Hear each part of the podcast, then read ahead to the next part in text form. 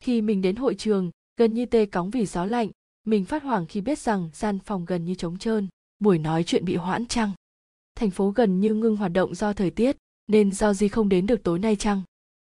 Nhưng anh ấy vẫn đến đó. Một sáng người cao giáo, lịch lãm bước lên sân khấu. Anh ấy cao, rất cao, với đôi mắt màu, lục lanh lợi sâu thẳm như nắm bắt toàn bộ bí mật của thế giới. Anh ấy nhìn khắp hội trường vắng hoe, chỉ có khoảng một chục người hâm mộ, và mình cảm thấy xấu hổ vì hội trường gần như trống trơn. Đây chính là bớt gen do gì? Một sự im lặng đáng sợ khi anh ấy đăm đăm nhìn mọi người, nét mặt rắn đanh. Sau đó, rất đột ngột, anh ấy phá lên cười, đôi mắt màu lục của anh ấy lóe sáng. Vứt cha cái khán phòng trống chân này đi thôi. Anh ấy nói khách sạn của tôi ở ngay bên cạnh, chúng ta tới quán rượu nào. Mọi người gieo hò, và một nhóm nhỏ cùng di chuyển sang quán rượu của khách sạn kế bên, nơi bọn mình cùng quây quần trong một quầy lớn và gọi đồ uống. Do gì khiến bọn mình thích thú với những câu chuyện về sự nghiệp nghiên cứu của anh ấy, quá trình thành danh và những suy nghĩ của anh ấy về tương lai của ngành điều khiển gen. Dựa vào, chủ đề chuyển sang niềm say mê mới của Georgie đối với triết lý siêu nhân học 2. Hai nguyên văn, Chan Humani, viết tắt hát là một phong trào tri thức và văn hóa với mục tiêu cuối cùng là cơ bản cải biến con người bằng công nghệ để tăng cường các năng lực trí tuệ, thể chất và tâm lý. Tôi tin rằng siêu nhân học là hy vọng duy nhất cho sự tồn tại lâu dài của nhân loại. Do di giảng dài, vạch áo sơ mi và cho tất cả nhìn thấy hình xăm hát trên bả vai. Các bạn thấy đấy, tôi cam kết hoàn toàn. Mình cảm thấy như thể mình đang được gặp gỡ riêng một ngôi sao nhạc sốc vậy. Mình chưa bao giờ hình dung đến việc một thiên tài di truyền học được tôn vinh lại có sức lôi cuốn hoặc hấp dẫn riêng đến vậy. Mỗi lần do Di liếc nhìn mình, đôi mắt xanh lục của anh ấy lại làm dấy lên trong mình một cảm giác hoàn toàn khác lạ, một ham muốn nhục dục sâu thẳm. Đêm trôi đi, cả nhóm thưa dần khi các vị khách lần lượt cáo lỗi rút lui. Đến nửa đêm, chỉ còn mỗi mình ngồi với bớt gen do gì Cảm ơn anh vì buổi tối nay, mình nói với anh ấy, hơi ngà ngà vì quá chén. Anh đúng là một giáo viên tuyệt vời. Lại tống bốc phải không? Do Di mỉm cười và ghé lại gần hơn, giờ chân bọn mình chạm nhau. Điều đó sẽ đưa em đi tới mọi nơi đấy. Chuyện tán tỉnh rõ ràng không thích hợp tí nào, nhưng đó là một đêm gió tuyết tại một khách sạn vắng vẻ ở Chicago và có cảm giác như thể cả thế giới ngừng lại. Vậy em nghĩ gì nào? Do Di nói, uống với anh vài ly tại phòng anh nhé. Mình như đông cứng lại, biết rõ chắc chắn trông mình giống như một con hươu trước ánh đèn pha. Đôi mắt của Georgie hấp háy ân cần, để anh đoán nhé. Anh ấy thì thào, em chưa bao giờ ở cùng với một người đàn ông nổi tiếng. Mình cảm thấy máu dồn lên mặt, cố gắng giấu đi những cảm xúc dâng trào, xấu hổ, phấn khích, sợ hãi. Thực ra, nói rất thật, mình nói với anh ấy, em chưa bao giờ ở cùng bất kỳ người đàn ông nào. Georgie mỉm cười và nhích lại sát hơn. Anh không biết chắc em đang chờ đợi điều gì, nhưng hãy để anh là người đầu tiên của em. Khoảnh khắc ấy, mọi nỗi sợ hãi và thất vọng nhục dục quái lạ từ thời niên thiếu của mình biến mất, như bốc hơi vào màn đêm gió tủi. Lần đầu tiên trong đời, mình cảm thấy một nỗi khao khát được giải phóng khỏi tâm lý xấu hổ. Mình muốn anh ấy. 10 phút sau, bọn mình đã ở trong phòng khách sạn của Giao Di trần chuồng trong vòng tay nhau. Giao Di không vội vàng, bàn tay kiên nhẫn của anh ấy mơn trớn những cảm xúc từ cơ thể ngây dại của mình mà mình chưa bao giờ cảm nhận được trước đó. Đây là lựa chọn của chính mình, anh ấy không hề ép buộc mình. Trong vòng tay ôm ấp của Georgie, mình cảm thấy như thể mọi thứ trên thế giới đều đâu vào đấy. Mình nằm dài ở đó, đăm đăm nhìn qua cửa sổ ra màn đêm gió tuyết, mình biết mình sẽ theo người đàn ông này tới bất kỳ đâu. Đoàn tàu Jack Argento đột ngột chậm lại, FS 2080 bừng tỉnh khỏi ký ức hạnh phúc và trở lại với hiện tại buồn rầu. Bớt gen anh đã đi rồi. Đêm đầu tiên bên nhau của họ là bước khởi đầu của một hành trình kỳ lạ. Mình còn hơn là người tình của anh ấy, mình là tín đồ của anh ấy. Cầu ly beta, Lang John nói, chúng ta sắp đến nơi rồi. FS 2080 gật đầu buồn bã, mắt nhìn ra vùng nước trong vịnh Veneta, nhớ lại đã từng có lần song buồm ở đây cùng bớt sen. Một hình ảnh yên bình giờ đây tan biên thành ký ức hãi hùng cách đây một tuần. Mình có mặt ở đó khi anh ấy nhảy khỏi tháp Badia. Đôi mắt mình là đôi mắt cuối cùng anh ấy nhìn thấy. Chương 67 chỉ nét Zetation Excel sóc nảy qua tầng không khí nhiễu mạnh khi nó lao vút lên trên từ sân bay Tasina to và trao về phía Verni. Trên máy bay, tiến sĩ Elizabeth Sinki không chú ý mấy đến chuyến khởi hành chẳng mấy êm ả trong lúc bà lơ đánh mân mê cái bùa của mình và nhìn ra khoảng không trống rỗng bên ngoài cửa sổ. Cuối cùng họ đã thôi tiêm thuốc cho bà và đầu óc Sinki đã tỉnh táo hơn. Trên ghế bên cạnh bà, đặc vụ BGD vẫn im lặng, có lẽ đang thắc mắc về sự thay đổi kỳ lạ của các sự kiện vừa mới diễn ra. Mọi thứ đều đảo ngược, Sinki nghĩ bụng, vẫn đang phải cố gắng tin vào những gì bà vừa chứng kiến. 30 phút trước, họ ào tới cái sân bay nhỏ xíu để chặn đầu Langdon khi anh lên một chiếc máy bay tư nhân mà anh thuê thay tìm thấy vị giáo sư họ chỉ thấy một chiếc Tation XL rảnh rỗi cùng hai phi công của hãng NetJet đang rảo bước trên lối đi trải đá và kiểm tra đồng hồ đeo tay chẳng thấy robert langdon đâu cả rồi có một cuộc điện thoại gọi đến khi điện thoại réo Sinki vẫn ở vị trí, bà đã ngồi cả ngày bằng ghế sau của chiếc xe thùng đen. Đặc vụ b giờ đơi chui vào xe với vẻ ngơ ngác trên mặt khi trao điện thoại của mình cho bà. Một cuộc gọi khẩn cho bà, thưa bà. Ai vậy? bà hỏi. Ông ấy đề nghị tôi chỉ nói với bà rằng, ông ấy có thông tin khẩn cấp muốn cho bà biết về bớt gen do gì Sinki vồ lấy điện thoại. Tiến sĩ elizabeth Sinki đây. Tiến sĩ Sinki bà và tôi chưa bao giờ gặp nhau nhưng tổ chức của tôi chịu trách nhiệm về việc che giấu bớt gen do di chức bà suốt năm qua. Xin Ki ngồi thẳng dậy. Cho dù các ông là lũ quái nào, thì các ông cũng đang che giấu một kẻ tội phạm. Chúng tôi chẳng làm gì phạm pháp, nhưng điều đỏ không? Thật lố bịch. Ngừa đàn ông ở đầu dây bên kia hít một hơi dài, kiên nhẫn, nói rất mềm mỏng. Bà và tôi sẽ có đủ thời gian để tranh luận về vấn đề đạo đức trong những hành động của tôi. Tôi biết bà không biết tôi, nhưng tôi biết khá nhiều về bà ông Georgie đã trả tôi hậu hĩnh để ngăn bà và những người ỏi khác lại gần ông ấy trong năm vừa qua. Giờ tôi đang phá bỏ quy trình nghiêm ngặt của chính mình bằng việc liên lạc với bà. Nhưng tôi tin rằng chúng ta không có lựa chọn nào khác ngoài việc hợp tác với nhau. Tôi e rằng bớt gen do di có thể đã làm một chuyện gì đó khủng khiếp. Sinki không thể đoán nổi ngư ỏi đàn ông này là ai. Ông vừa mới phát hiện điều này phải không? Đúng như vậy, vừa mới đây, giọng ông ta nghiêm chỉnh. Sinki cố gắng gạt bỏ hết lớp mạng nhện. Ông là ai? Người muốn giúp bà trước khi quá muộn, tôi có trong tay thông điệp video do bớt gen do di tạo ra. Ông ta đề nghị tôi công bố cho thế giới vào ngày mai. Tôi nghĩ, bà cần xem nó ngay lập tức. Nó nói gì? Không nói được qua điện thoại. Chúng ta cần gặp nhau. Sao tôi biết có thể tin tu dường ông? Bởi vì tôi sắp nói cho bà biết robert lang john đang ở đâu và tại sao anh ta lại hành động lạ lùng như vậy. Xin kỳ thấy choáng váng khi nhắc đến tên lang John và bà kinh ngạc nghe lời giải thích lạ lùng người đàn ông này dường như đã đồng lõa với kẻ thù của bà suốt năm qua nhưng khi nghe thấy các tình tiết lòng bà mách bảo bà cần tin những gì ông ta đang nói mình không có lựa chọn nào khác ngoài việc đồng ý sự hợp tác của họ dẫn tới việc trưng dụng chiếc Netset Tation XL bị bỏ rơi. Sinki và những người lính giờ đang đuổi về phía Verni, nơi mà theo thông tin của người đàn ông này, Lang John và hai bạn đồng hành hiện đang tới bằng tàu hỏa. Đã quá trễ để gọi cho giới chức địa phương, nhưng người đàn ông trên điện thoại nói đã biết chỗ Lang John đang tới. Quảng trường ST, Mark à, Sinki cảm thấy một cơn ớn lạnh khi bà hình dung ra đám đông ở khu vực sầm uất nhất của Verni. Sao ông biết chỗ này? Không nói trên điện thoại được, ngư ỏi đàn ông nói nhưng bà cần biết rằng robert lang John vô tình đang đi cùng với một nhân vật rất nguy hiểm kẻ nào một trong những kẻ tâm phúc thân cận nhất của Georgie. Người đàn ông thở dài não nề, một kẻ tôi tin tưởng, thật ngu ngốc, rõ ràng như vậy, giờ đây tôi tin kẻ đó có thể là một hiểm họa ghê gớm. Khi chiếc máy bay tư nhân lao tới sân bay Marco Polo của Verni mang theo Sinki và 6 người lính, suy nghĩ của Sinki trở lại với Robert Langdon. Cậu ấy bị mất trí nhớ, cậu ấy không nhớ được gì sao? tin lạ lùng này mặc dù giải thích được vài việc nhưng lại khiến Sinki càng cảm thấy lo lắng hơn so với chuyện đã kéo vị học giả xuất chúng vào cuộc khủng hoảng này. Mình khiến cho cậu ấy chẳng còn lựa chọn nào cả. Gần hai ngày trước, khi Sinki tuyển mộ Langdon, bà thậm chí còn không để anh quay về nhà lấy hộ chiếu. Thay vào đó, bà thu xếp để anh thuận lợi đi qua sân bay Florence với tư cách liên lạc viên đặc biệt cho Tổ chức Y tế Thế giới.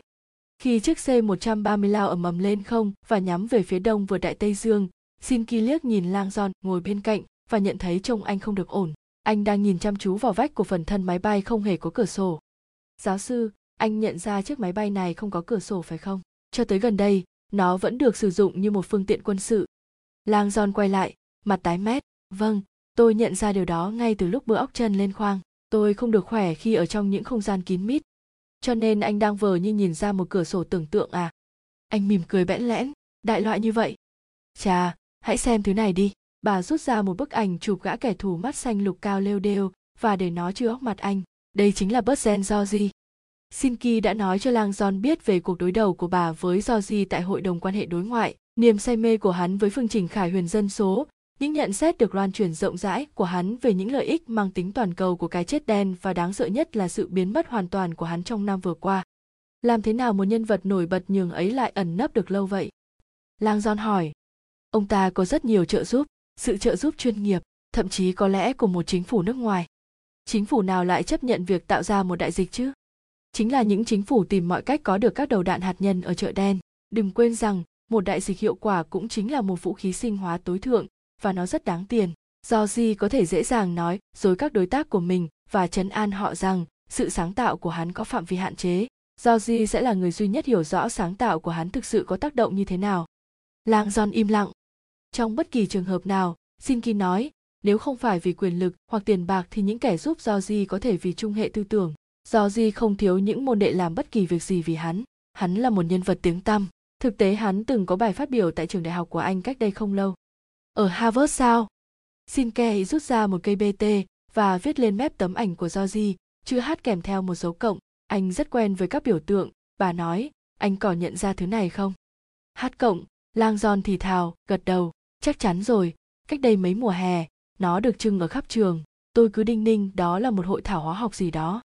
Xin Ki bật cười. Không đó là những dấu hiệu của hội nghị thượng đỉnh nhân văn cộng 2010 một trong những cuộc gặp lớn nhất về siêu nhân học hát cộng là biểu tượng của phong trào xỉ yêu nhân học, làng giòn nghiêng đầu, như thể cố lĩnh hội thuật ngữ. Siêu nhân học, xin ký nói, là một phong trào trí thức, một dạng triết thuyết, và nó nhanh chóng bén rễ trong cộng đồng khoa học. Cơ bản nó nói rằng con người cần sử dụng công nghệ để vượt lên những nhược điểm cố hữu trong cơ thể mình. Nói cách khác, bước tiếp theo trong quá trình tiến hóa của con người là chúng ta bắt đầu kiến tạo bản thân mình về mặt sinh học. Nghe đáng ngại quá, lang giòn nói. Như tất cả mọi thay đổi, chỉ là vấn đề mức độ về mặt kỹ thuật chúng ta kiến tạo bản thân đã nhiều năm phát triển các loại vaccine giúp trẻ em miễn dịch trước một số bệnh tật nhất định bại liệt đậu mùa thương hàn sự khác biệt là ở chỗ giờ đây, với những đột phá của giao di trong lĩnh vực điều khiển di truyền chuỗi phôi, chúng ta đang học cách tạo ra những kiểu miễn dịch có thể thừa kế được, những thứ sẽ tác động đến người nhận ở cấp độ chuỗi phôi lõi, làm cho tất cả thế hệ kế tiếp miễn dịch trước bệnh đó. Lang giòn trông thẳng thốt, vậy loài người cơ bản sẽ trải qua một bước tiến hóa làm cho mình miễn dịch với thương hàn chẳng hạn phải không? Đúng hơn là một bước tiến hóa có sự hỗ trợ, xin kỳ đính chính, bình thường, quá trình tiến hóa, cho dù đó là loài cá thở bằng phổi phát triển đôi chân hay loài vượn phát triển ngón cái biết rẽ đều phải mất hàng nghìn năm. Giờ đây chúng ta có thể tạo ra những thích nghi di truyền triệt để chỉ trong một thế hệ. Những người đề xướng công nghệ này coi nó là biểu hiện cao nhất của sự tồn tại loài tương thích nhất theo thuyết darwin con người trở thành loài học được cách xê tiến quá trình tiến hóa của chính mình. Nghe giống như đang thay vai trò của chúa vậy lang john đáp. Tôi hoàn toàn đồng ý xin ký nói. Tuy nhiên do gì cũng như nhiều nhân vật siêu nhân học khác lớn tiếng cho rằng chính nghĩa vụ tiến hóa của loài người là có toàn quyền sử dụng tất cả sức mạnh của mình, chẳng hạn, đột biến di truyền trụi phôi, để cải thiện với tư cách một giống loài. Vấn đề là cấu tạo di truyền của chúng ta giống như một ngôi nhà dựng bằng những lá bài, mỗi lá gắn kết và được hỗ trợ bởi rất nhiều lá khác, thường theo những cách thức chúng ta không hiểu được. Nếu chúng ta tìm cách loại bỏ chỉ một đặc điểm của con người thôi, chúng ta có thể khiến cho hàng trăm đặc điểm khác thay đổi theo, có lẽ tạo ra những hậu quả tai hại. Lang John gật đầu, cho nên tiến hóa mới là một quá trình dần dần. Chính xác. Shinki nói cảm thấy mỗi khắc trôi qua bà càng thán phục vị giáo sư này. Chúng ta đang chấp phá một quá trình phải mất rất lâu để tạo đựng đây là những quãng thời gian nguy nan giờ đây đúng là chúng ta có khả năng kích hoạt các chuỗi gen nhất định để làm cho con cháu chúng ta thêm khéo léo có khả năng chịu đựng sức mạnh và thậm chí trí thông minh. Cơ bản là một chủng loài siêu hạng nhưng cá nhân được củng cố theo giả thuyết này được nhóm siêu nhân học gọi là hậu nhân loại. Một số người trong bọn họ còn tin rằng đó sẽ là tương lai giống loài chúng ta. Nghe lạ tai như thuyết yêu sinh vậy làng giòn đáp lời. Câu nói đó khiến cho Shinki sởn gai ốc. Vào những năm 1940, các nhà khoa học quốc xã nghĩ ra một công nghệ mà họ gọi bằng thuật ngữ thuyết ưu sinh, cố gắng sử dụng phương pháp điều khiển gen sơ khai để tăng tỷ lệ những y có các đặc điểm di truyền mong muốn nhất định, trong khi giảm tỷ lệ sinh của những người có các đặc điểm không mong muốn bằng. Thanh lọc sắc tộc ở cấp độ di truyền có những điểm tương đồng xin kỳ thừa nhận và dù khó hình dung người ta sẽ tạo tác một chủng người mới như thế nào có nhiều người thông minh tin rằng điều quan trọng với sự tồn vong là chúng ta phải bắt đầu quá trình đó một trong những cộng tác viên của tạp chí siêu nhân học hát đã mô tả phương pháp khiến di truyền chuỗi phôi như là bước rõ ràng kế tiếp và cho rằng nó cô đặc tiềm năng đích thực của giống loài chúng ta xin kỳ tạm nghỉ thêm nữa để bảo vệ cho tạp chí ấy họ còn đăng lên bài viết trên tạp chí Discover Nhan để ý tưởng nguy hiểm nhất trên thế giới. Tôi nghĩ tôi đứng về nhóm thứ hai, Lang Giòn nói, ít nhất cũng từ quan điểm văn hóa xã hội. Tại sao? Chà, tôi cho rằng những hình thức thúc đẩy di truyền rất giống phẫu thuật thẩm mỹ, khá tốn kém, phải không nào? Dĩ nhiên, không phải ai cũng đủ khả năng cải thiện bản thân hoặc con cái mình. có nghĩa là những hình thức thúc đẩy di chuyển hợp pháp lập tức tạo ra một thế giới của những người có và không có chúng ta đã có một hố sâu ngày càng lớn giữa người giàu và người nghèo nhưng phương pháp điều khiển di chuyển sẽ tạo ra một chủng tộc siêu nhân và những người bị xem là cận nhân bà có nghĩ người ta lo ngại về một phần trăm người siêu giàu đang điều khiển thế giới không hãy hình dung nếu một phần trăm đó cũng chính là giống loài siêu việt thông minh hơn khỏe hơn lành mạnh hơn đó sẽ là động cơ chín mùi cho chế độ nô lệ hoặc thanh lọc sắc tộc Xin Ki mỉm cười với vị học giả điển trai bên cạnh. Giáo sư, anh nắm bắt rất nhanh những gì tôi tin là cạm bẫy nghiêm trọng nhất của phương pháp điều khiển di truyền. Chà, có thể tôi nắm bắt được điều đó, nhưng tôi vẫn chưa hiểu do gì. Toàn bộ tư tưởng siêu nhân học này dường như nhằm cải thiện nhân loại, làm cho chúng ta khỏe hơn, cứu chữa các bệnh chết người, làm tăng tuổi thọ của chúng ta. Nhưng quan điểm của Georgie về tình trạng quá tải dân số dường như lại tán thành việc giết bớt người. Những ý tưởng của ông ta về siêu nhân học và quá tải dân số có vẻ mâu thuẫn nhau, phải không? Shinki thở dài não nề. Đó là một câu hỏi thú vị. Và rủi thay, nó lại có câu trả lời rất rõ ràng và đáng ngại. Do di hoàn toàn tin vào siêu nhân học, ở chỗ làm cho giống loài tốt hơn thông qua công nghệ. Tuy nhiên, hắn cũng tin loài người sẽ tuyệt chủng trước khi có cơ hội làm được việc đó. Thực tế, nếu không có ai hành động dân số quá đông sẽ giết chết loài người trước khi chúng ta có cơ hội nhận ra triển vọng của phương pháp điều khiển di truyền. Mắt lang John mở to, vậy là do gì muốn giảm bớt loài người, để có thêm thời gian. Xin Ki gật đầu, hắn từng mô tả mình giống như kẻ mắc kẹt trên một cơn tàu nơi hành khách tăng gấp đôi sau mỗi giờ, trong khi hắn đang cố hết sức dùng một chiếc thuyền cứu sinh trước khi con tàu chìm do chính sức nặng của nó. Bà ngừng lại, hắn chủ trương đẩy bớt một nửa số người trên tàu xuống biển. Lang John nheo mắt, một suy nghĩ đáng sợ chắc chắn, đừng nhầm lẫn về nó. Bà nói. Do di tin chắc rằng, việc quyết liệt kiềm chế dân số loài người một ngày nào đó sẽ được ghi nhận như là hành động tối thượng của chủ nghĩa anh hùng. Thời khắc loài người chọn cách tồn tại. Như tôi đã nói, thật đáng sợ. Còn hơn thế vì do di không hề là kẻ duy nhất mang suy nghĩ ấy. Khi do di chết, hắn trở thành một kẻ tử vì đạo đối với rất nhiều người. Tôi không biết chúng ta sẽ đối phó với những ai khi đến phở lo gensi nhưng chúng ta sẽ cần rất cẩn trọng chúng tôi sẽ không phải là người duy nhất cố gắng truy tìm cho ra dịch bệnh này và vì sự an toàn của anh chúng tôi không thể để cho kẻ nào biết anh cỏ mặt ấy để truy tìm nó. Lang John kể cho bà nghe về bạn của anh là Inazio Busoni, một chuyên gia về Dante. Người Lang John tin có thể giúp anh vào cung điện Vecchio sau giờ mở cửa để xem xét bức tranh có chữ Cachova như trong máy chiếu của Giorgi.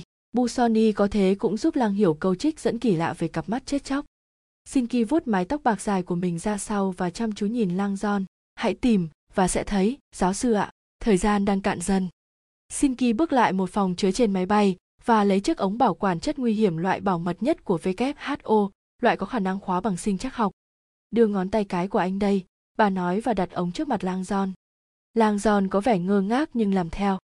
Shinki cài đặt chương trình cho cái ống để Lang John là người duy nhất có thể mở được. Sau đó, bà cầm lấy cái máy chiếu nhỏ xíu và đút nó vào bên trong ống. Hãy nghĩ nó như một hồ khóa, có thể mang theo người, bà mỉm cười nói. Với một biểu tượng nguy hiểm sinh học ư lang giòn có vẻ không thoải mái. Đó là tê tê cả những gì chúng tôi có nói một cách lạc quan sẽ không ai dùng nó gây rối. Lang giòn xin phép ỉ chân và sử dụng nhà vệ sinh trong khi anh rời đi xin kỳ cố gắng nhét cái ống đã niêm kín vào túi áo khoác của anh rất tiếc nó lại không vừa. Cậu ấy không thể công nhiên mang cái máy chiếu này trước bao cặp mắt được bà ngẫm nghĩ một lúc và sau đó quay trở lại phòng chứa đế lấy một con dao mổ và một túi chỉ khâu. Với độ chính xác chuyên nghiệp, bà rạch một đường trên lớp lót áo khoác của lang giòn rồi cẩn thận khâu một chiếc túi bí mật bằng đúng kích cỡ cần để giấu cái ống nghiệm. Khi lang đon trở lại, bà vừa hoàn thành xong đường khâu cuối cùng. Vị giáo sư sững lại và trợn mắt nhìn như thể bà vừa làm hỏng bức mona lisa vậy. Bà nhét vào lớp lót chiếc áo hazit của tôi à?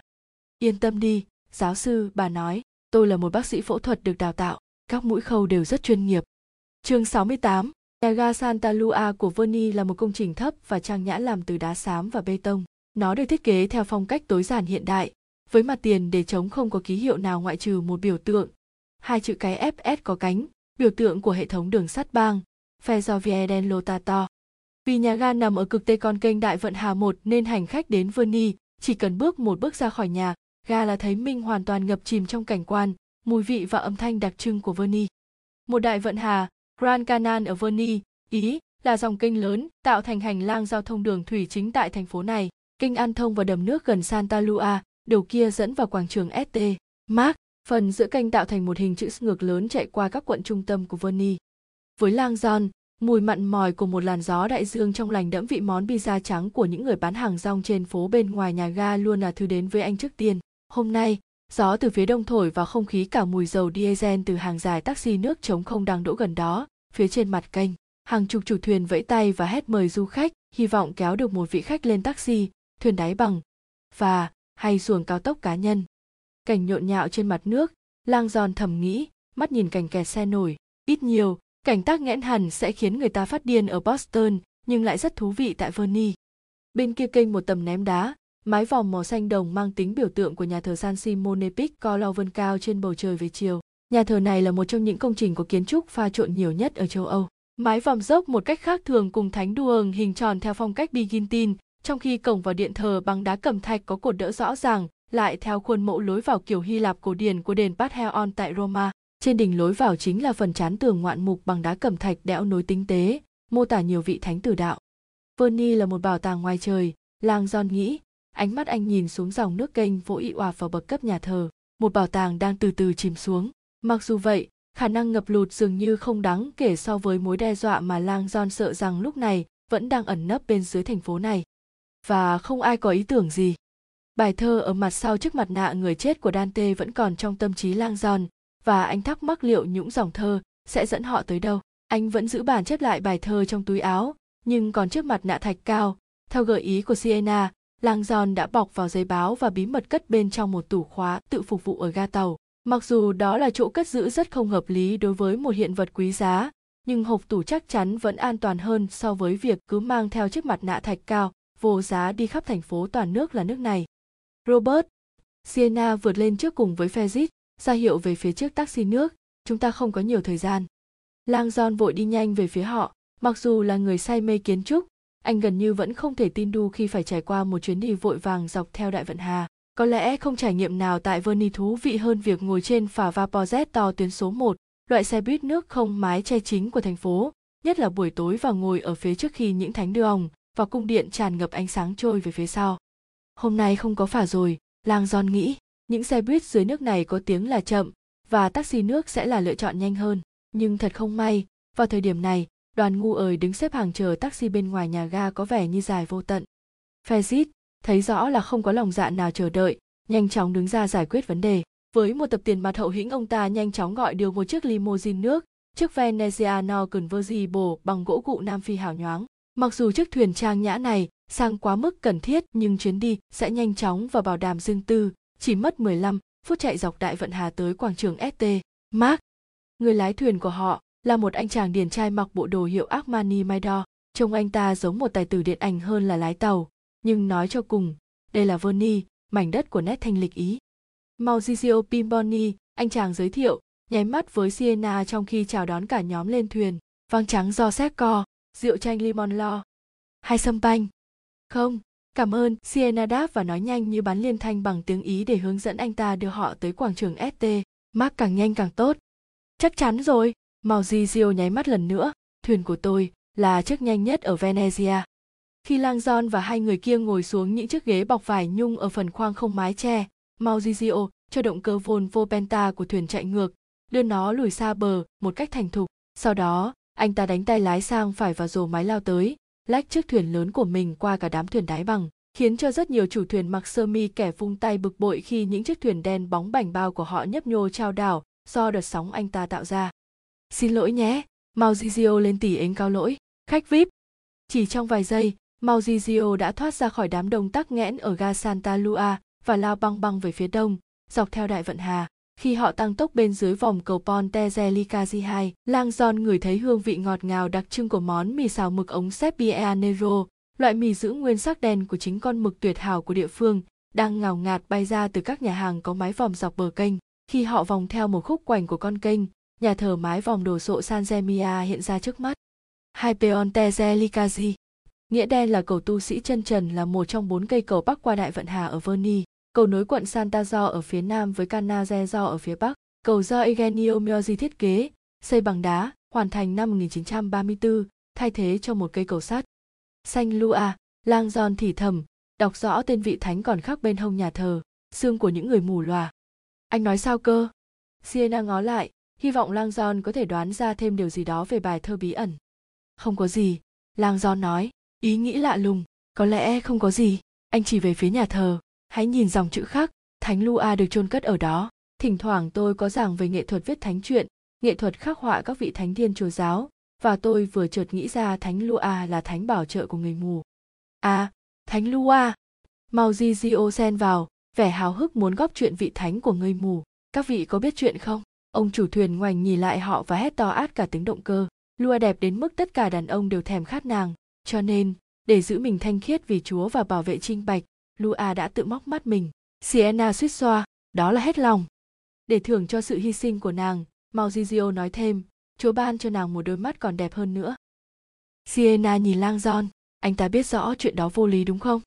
Chúa khiến người ta tin bằng những cách thức huyền bí. Lang John nhận xét hình dung ra 20 bức vẽ theo trưởng phái thợ cả ba nổi tiếng mô tả thánh Lua bưng cặp nhãn cầu của mình trên một chiếc đĩa phẳng. Ba nguyên văn, Âu Master, chỉ một họa sĩ châu Âu chu năm 1800, được đào tạo bài bản, là người đứng đầu một phường của các họa sĩ địa phương và có thể làm việc độc lập. Có rất nhiều khảo dị về câu chuyện Thánh Lua, nhưng tất cả đều nhắc đến việc Lua tự móc đôi mắt khiến người ta thèm khát của mình và đặt lên một chiếc đĩa phẳng để đưa cho người theo đuổi nàng một cách cuồng si và khẳng khái tuyên bố, đây, anh đã có thứ anh thèm muốn và giờ tôi cầu xin anh để cho tôi được yên. Điều kỳ lạ là chính kinh thánh đã khơi nguồn cảm hứng cho hành động tự hủy hoại mình của lua. Mãi mãi gắn kết nàng với lời gian nổi tiếng của chúa giêsu nếu mắt con làm dịp tội bốn con hãy moi đôi mắt đó và vứt đi. Bốn theo kinh phúc m mc 9 40 đến 49 hl 41 đến 50 moi lang john ngẫm nghĩ nhận ra cũng chính từ này được dùng trong bài thơ. Hãy tìm gã tổng trấn bội bạc của Vernie, kẻ moi xương cả người mù lòa cảm thấy khó hiểu với sự trùng hợp này anh băn khoăn không biết liệu cỏ phải đây là một ẩn ý rằng thánh lu chính là người mù lòa được nhắc đến trong bài thơ không Maurizio, làng John gọi to, tay chỉ nhà thờ San Gemia, hài cốt của thánh Lua ở trong nhà thờ đó phải không? Đúng rồi, một ít thôi, Maurizio nói, trong khi điều khiển thuyền bằng một tay rất điệu nghệ và ngoái lại nhìn các vị khách của mình, chẳng cần để tâm đến thuyền bè đi lại phía trước, nhưng hầu như là không còn. Thánh Lua rất được yêu kính nên di cốt của bà phân tán ở nhiều nhà thờ trên khắp thế giới. Người dân Verni yêu kính Thánh Lua nhất, dĩ nhiên rồi, và vì thế chúng tôi tưởng niệm. Mauricio, Fezit gọi to, Thánh Lua bị mù, anh thì không, nhìn đằng trước kìa. Maurizio cười rất thoải mái và đánh tay lái vừa kịp để khéo léo tránh đâm phải một chiếc thuyền vừa sắp tới. Siena chăm chú nhìn lang John, anh đã hiểu được gì rồi, gã tổng chấn moi xương cả người mùa lòa, lang giòn mím môi, anh không dám chắc. Anh nhanh chóng kể cho Sienna và Fezit câu chuyện về thánh tích của thánh lua. Di cốt của bà được xem là câu chuyện lạ lùng nhất trong số chuyện về các vị thánh. Người ta cho rằng, khi nàng Luza xinh đẹp khước từ những lời tán tình của một kẻ quyền thế theo đuổi, gã này đã tố giác nàng và nàng bị thiêu sống. Nhưng theo truyền thuyết, thân xác nàng không cháy vì da thịt nàng không bắt lửa nên người ta tin rằng di hài của nàng có quyền năng đặc biệt và bất kỳ ai sở hữu được chúng đều có một tuổi thọ kéo dài. Hải cốt có phép thần thông ư? Siena hỏi. Phải, người ta tin như vậy, và đó là lý do di hài của bà phân tán khắp thế giới. Trong suốt hai thiên niên kỷ, những nhà lãnh đạo uy quyền đều tìm cách né tránh tuổi già và cái chết bằng việc sở hữu hài cốt của Thánh Lua. Xương của bà bị đánh cắp, rồi lại bị nẫng tay trên, được hoàn trả về chỗ cũ, và bị chia nhỏ nhiều lần hơn bất kỳ vị thánh nào khác. Xương của bà đã qua tay ít nhất cả tá những nhân vật uy quyền nhất trong lịch sử. Bao gồm cả một gã tổng trấn bội bạc à? Siena hỏi. Hãy tìm gã tổng trấn bội bạc của Verni, kẻ cắt rời những chiếc đầu ngựa và moi xương cả người mù lòa. Rất có thể, Lang John nói, lúc này đã nhận ra rằng hỏa ngục của Dante có nhắc đến Thánh Lua rất rõ. Lua là một trong ba người phụ nữ được ban phước đã giúp gọi vợ, giờ tới giúp Dante thoát khỏi địa ngục. Hai người phụ nữ kia là Đức Mẹ Đồng Trinh Magi và nàng Beatrice yêu dấu của Dante, nhưng Dante đặt Thánh Lua ở vị trí cao nhất trong số họ. Nếu anh đúng trong chi tiết này, Siena nói, giọng đầy phấn khích, thì cũng chính gã tổng trấn bội bạc đã cắt rời những đầu ngựa. Và còn đánh cắp xương của Thánh Lua nữa, làng giòn kết luận. Siena gật đầu, điều đó sẽ thu hẹp bản danh sách của chúng ta đáng kể đấy. Cô đưa mắt nhìn Fezit, anh có chắc điện thoại của anh không hoạt động không? Chúng ta có thể tìm kiếm trên mạng về chết ngác rồi Fezit nói. Tôi vừa kiểm tra. Rất tiếc. Chúng ta sắp đến đó bây giờ. Lang john nói. Tôi tin chắc chúng ta có thể tìm được câu trả lời gì đó tại thánh đường st mark. St mark là mảnh ghép duy nhất mà lang john thấy chắc chắn trong câu đố. Bảo quán mạ vàng của tri thức thánh thiêng. Lang John hy vọng thánh đường sẽ hé lộ nhân dạng của vị tổng trấn bí ẩn, và từ đó, nếu may mắn, sẽ là tòa cung điện cụ thể mà Georgie đã lựa chọn để tung ra đại dịch của hắn. Vì ở đây, trong bóng tối, con quái vật của địa phủ chờ đợi. Lang Giòn cố gắng gạt khỏi tâm trí mình bất kỳ hình ảnh nào về đại dịch, nhưng chẳng có tác dụng gì. Anh hay tự hỏi, thành phố lạ thường này trông như thế nào vào thời kỳ hoàng kim của nó lúc là trung tâm thương mại của châu Âu, trước khi trận đại dịch hạch làm thành phố suy yếu đến mức nó bị người Ottoman chinh phục, rồi đến Napoleon theo những thông tin thu thập được, không còn thành phố nào trên thế kỷ ấy đẹp hơn thế, sự giàu có và văn hóa của dân cư nơi đây là không thể so sánh được. Nhưng thật mỉa mai, chính thị hiếu dính những thứ xa xỉ nước ngoài của người dân ở đây đã đưa tai họa đến. Bệnh dịch hạch chết người từ Trung Quốc tràn đến Verny trên lưng những con chuột bám theo các thương thuyền. Đại địch từng tiêu diệt 2 phần 3 dân số Trung Quốc đã tràn đến châu Âu và nhanh chóng tàn sát 1 phần 3 dân số ở đây, trẻ cũng như già, giàu cũng như nghèo.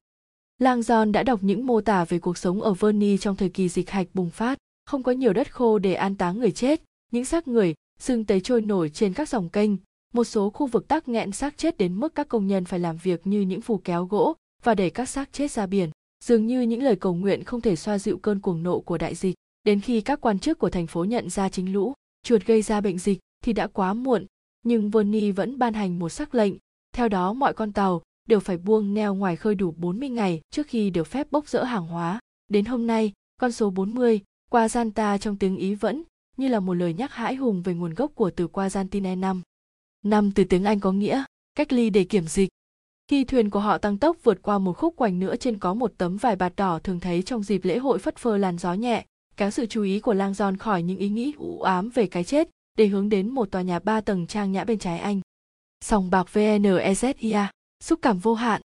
Lang giòn chưa bao giờ hiểu hết các ngôn từ trên băng rôn sòng bạc, nhưng tòa nhà, theo phong cách phục hưng ấn tượng chính là một phần trong cảnh quan verni kể từ thế kỷ 16, từng nổi tiếng là một biệt thự tư nhân, giờ đây, nó chính là sòng bạc sang trọng. Vào năm 1883, đây còn là nơi chứng kiến cái chết vì đột quỵ của nhà soạn nhạc Richard Wagner ngay sau khi ông soạn xong vở opera Parsifha. Kế bên phải sòng bạc là một mặt tiền chát vữa nhám theo phong cách ba giò, que có treo một băng rôn còn lớn hơn, màu xanh dương thẫm, ghi rõ ca BSAZO, phòng triển lãm quốc tế nghệ thuật hiện đại. Nhiều năm trước, Lang John đã từng vào trong này và xem kiệt tác nụ hôn của Gustav Kalei, MT khi tác phẩm được mượn từ viên. Tác phẩm diễn dịch bằng vàng lá trói lọi của Kalei MT mô tả cặp tinh nhân quấn lấy nhau đã khơi gợi trong anh một cảm xúc mãnh liệt và cho tới hôm nay, Lang John vẫn biết ơn phòng triển lãm Cape Sazo của Verni vì đã đánh thức niềm say mê suốt đời của anh dành cho nghệ thuật hiện đại. Mauricio cho thuyền chạy tới, giờ lao nhanh hơn vào dòng kênh rộng. Phía trước, cây cầu Gia to nổi tiếng đứng sừng sững ở vị trí nửa quãng đường tới quảng trường ST. Mark, khi họ tới gần, chuẩn bị vọt qua dưới gầm cầu, Lang John nhìn lên và thấy một bóng người đơn độc đứng bất động bên lan can, nhìn chòng chọc xuống họ với gương mặt u ám. Bộ mặt đó vừa quen thuộc vừa đáng sợ. Theo bản năng, Lang John lùi lại. Bộ mặt đó xám xịt và dài thuẫn, có đôi mắt lạnh lẽo chết chóc với một cái mũi mỏ chim dài. Chiếc thuyền vừa lướt qua phía dưới bóng người hắc ám thì Lang John nhận ra đó chỉ là một du khách đang khoe món đồ mới mua được, một trong hàng trăm chiếc mặt nạ dịch hạch được bán ra mỗi ngày tại chợ Giato gần đó. Tuy nhiên, ngày hôm nay, thứ phục sức kia dường như rất ma quái. Chương 69, quảng trường ST Mark nằm ở đầu mút phía nam đại vận hà của Verni, nơi thủy lộ này nhập vào biển khơi. Nhìn xuống chỗ giao thoa nguy hiểm này là pháo đài hình tam giác mộc mạc mang tên do Ganaza MAZ, văn phòng thuế quan hàng hải, với tòa tháp canh từng chấn giữ cho trước sự xâm lăng của ngoại bang. Ngày nay, tòa tháp được thay thế bằng một quả cầu vàng rất lớn và một cái trong chóng thời tiết, có hình nữ thần may mắn. Mỗi khi thay đổi hướng theo chiều gió đều nhắc cho các thủy thủ gắn bó với đại dương, nhớ đến sự khó lường của số phận. Khi Mauzizio cho chiếc thuyền bóng bảy lướt về cuối con kênh, biển khơi sóng vỗ hiện ra trước mặt họ đầy ham dọa. Robert Langdon đã đi theo tuyến đường này nhiều lần trước đó, mặc dù luôn bằng một chiếc phà lớn hơn nhiều, và anh cảm thấy không thoải mái khi chiếc limousine của họ nhao lên những ngọn sóng cồn đang cuộn lên từng đợt. Để tới được cầu cảng của quảng trường ST Mark, thuyền của họ cần vượt qua một vùng đầm tắc nghẹn với hàng trăm phương tiện thủy, từ những du thuyền sang trọng đến tàu chở dầu, các thuyền buồm tư nhân và cả những tàu lớn đổ sộ. Có cảm giác như thể họ đang ra khỏi một con đường thôn quê và hòa vào một siêu xa lộ tám làn xe vậy. Sienna có vẻ bối rối không kém khi nhìn thấy con tàu chở khách cao 10 tầng lừng lững đang lướt qua trước họ, chỉ cách có 300 thước. Các sàn tàu lố nhố hành khách, tất cả đều bu lấy lan can chụp ảnh quảng trường ST Mark từ phía biển. Trong vệt nước cồn lên của con tàu, ba chiếc tàu khác xếp hàng chờ đến lượt lướt qua danh thắng nổi tiếng nhất của verni Lang John từng nghe nói rằng trong những năm gần đây, số tàu thuyền đã tăng lên nhanh đến mức có cả chuỗi tàu biển bất tận qua lại suốt ngày đêm. Ở vị trí cầm lái, Maurizio nhìn dãy tàu chở khách đang lướt qua và nhìn sang trái nơi có một cầu cảng có mái che nằm cách đó không xa. Tôi đỗ ở quán rượu Harris nhé. Anh ta ra hiệu về phía nhà hàng nổi tiếng vì đã sáng chế ra món đồ uống Bellini 1, đi bộ đến quảng trường ST Mark không xa lắm đâu. Một loại cốc tai là hỗn hợp của rượu vang do co và đào nghiền nhuyễn. Không được, đưa chúng tôi đi hết đường đi. Fezit yêu cầu, chỉ tay qua đầm nước về phía những cầu càng của quảng trường ST Mark. Mauzio nhún vai hiền lành, sẽ được như ý các vị thôi, đi nào. Tiếng động cơ rồ lên và chiếc limousine bắt đầu cắt qua mặt nước gợn sóng, lao vào một trong những luồng lạch có phao tiêu đánh dấu. Những con tàu lớn chở khách đang lướt qua trông chẳng khác gì các tòa nhà nổi, làn sóng của chúng xô những chiếc thuyền khác tựa như những cái phao bẩn.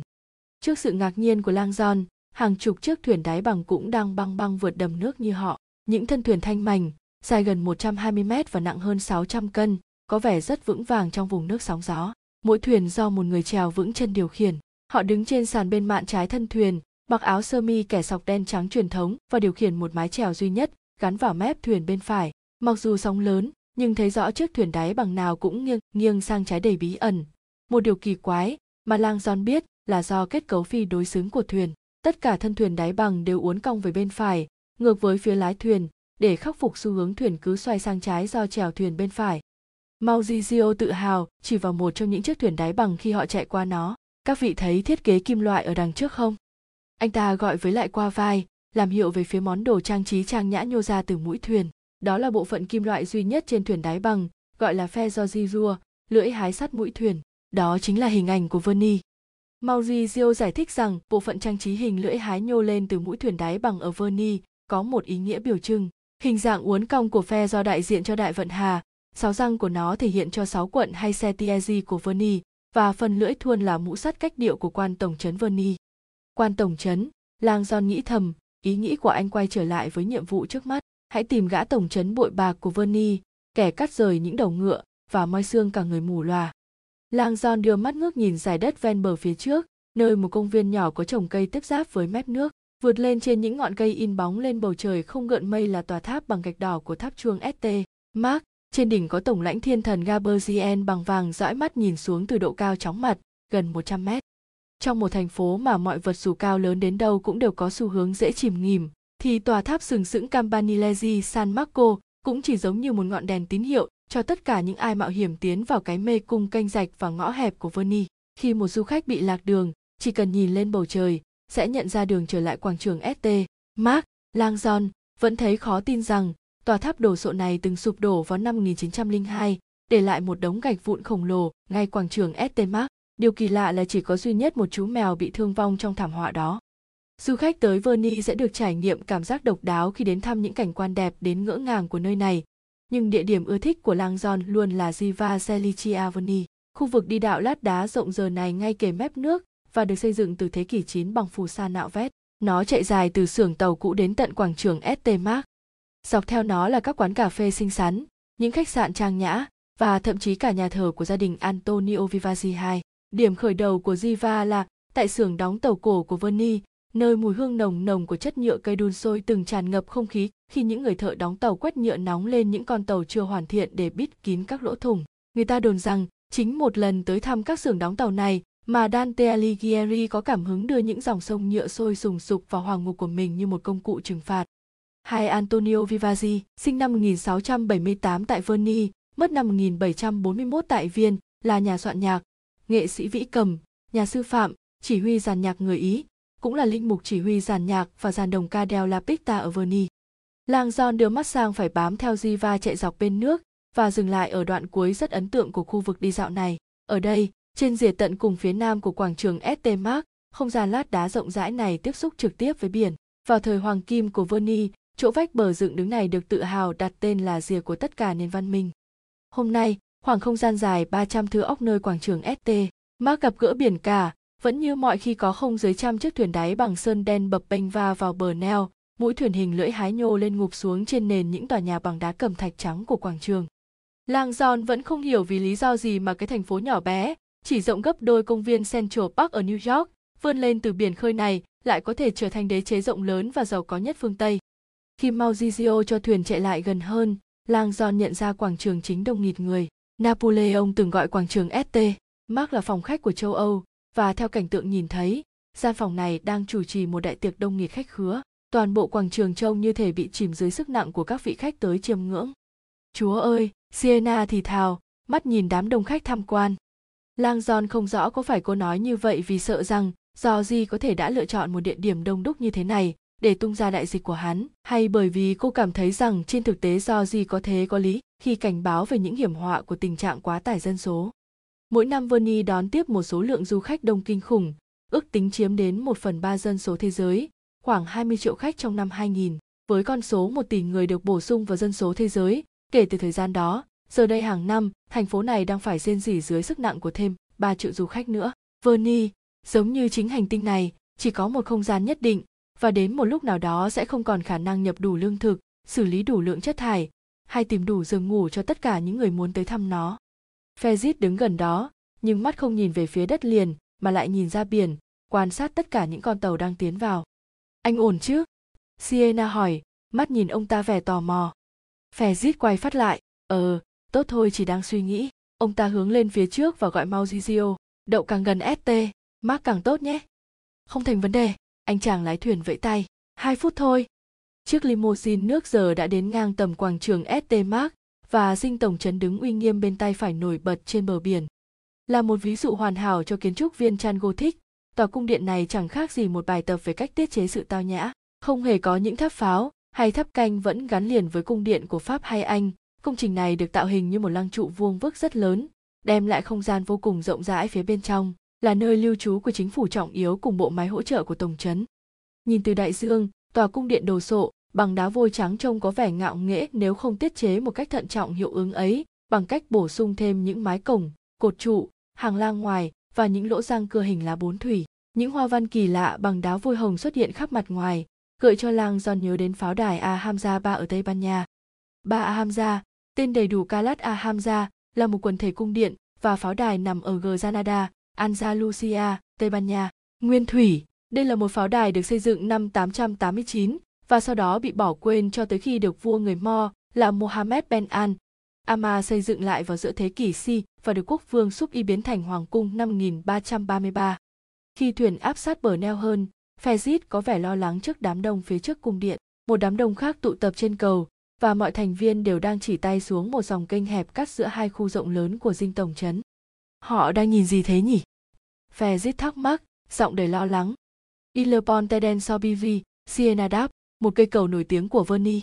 Lang John nhìn xuống con kênh chật hẹp và thấy một đường hầm kín mít có chạm trổ rất đẹp uốn vòng giữa hai tòa nhà. Cầu thở dài, anh nghĩ thầm, nhớ lại một bộ phim mình rất thích khi còn bé là Alice Roman, được xây dựng dựa trên câu chuyện rằng nếu lúc hoàng hôn hai người trẻ tuổi hôn nhau dưới cây cầu này trong khi nhà thờ st mark đổ chuông thì tình yêu của họ sẽ mãi mãi bền vững cái ý niệm vô cùng lãng mạn ấy động lại trong lang John suốt cả đời anh dĩ nhiên còn có lý do nữa là bộ phim có diễn viên chính là một thiếu nữ 14 tuổi đáng yêu có tên Diane Len, khiến cho Lang John lập tức mê mẩn.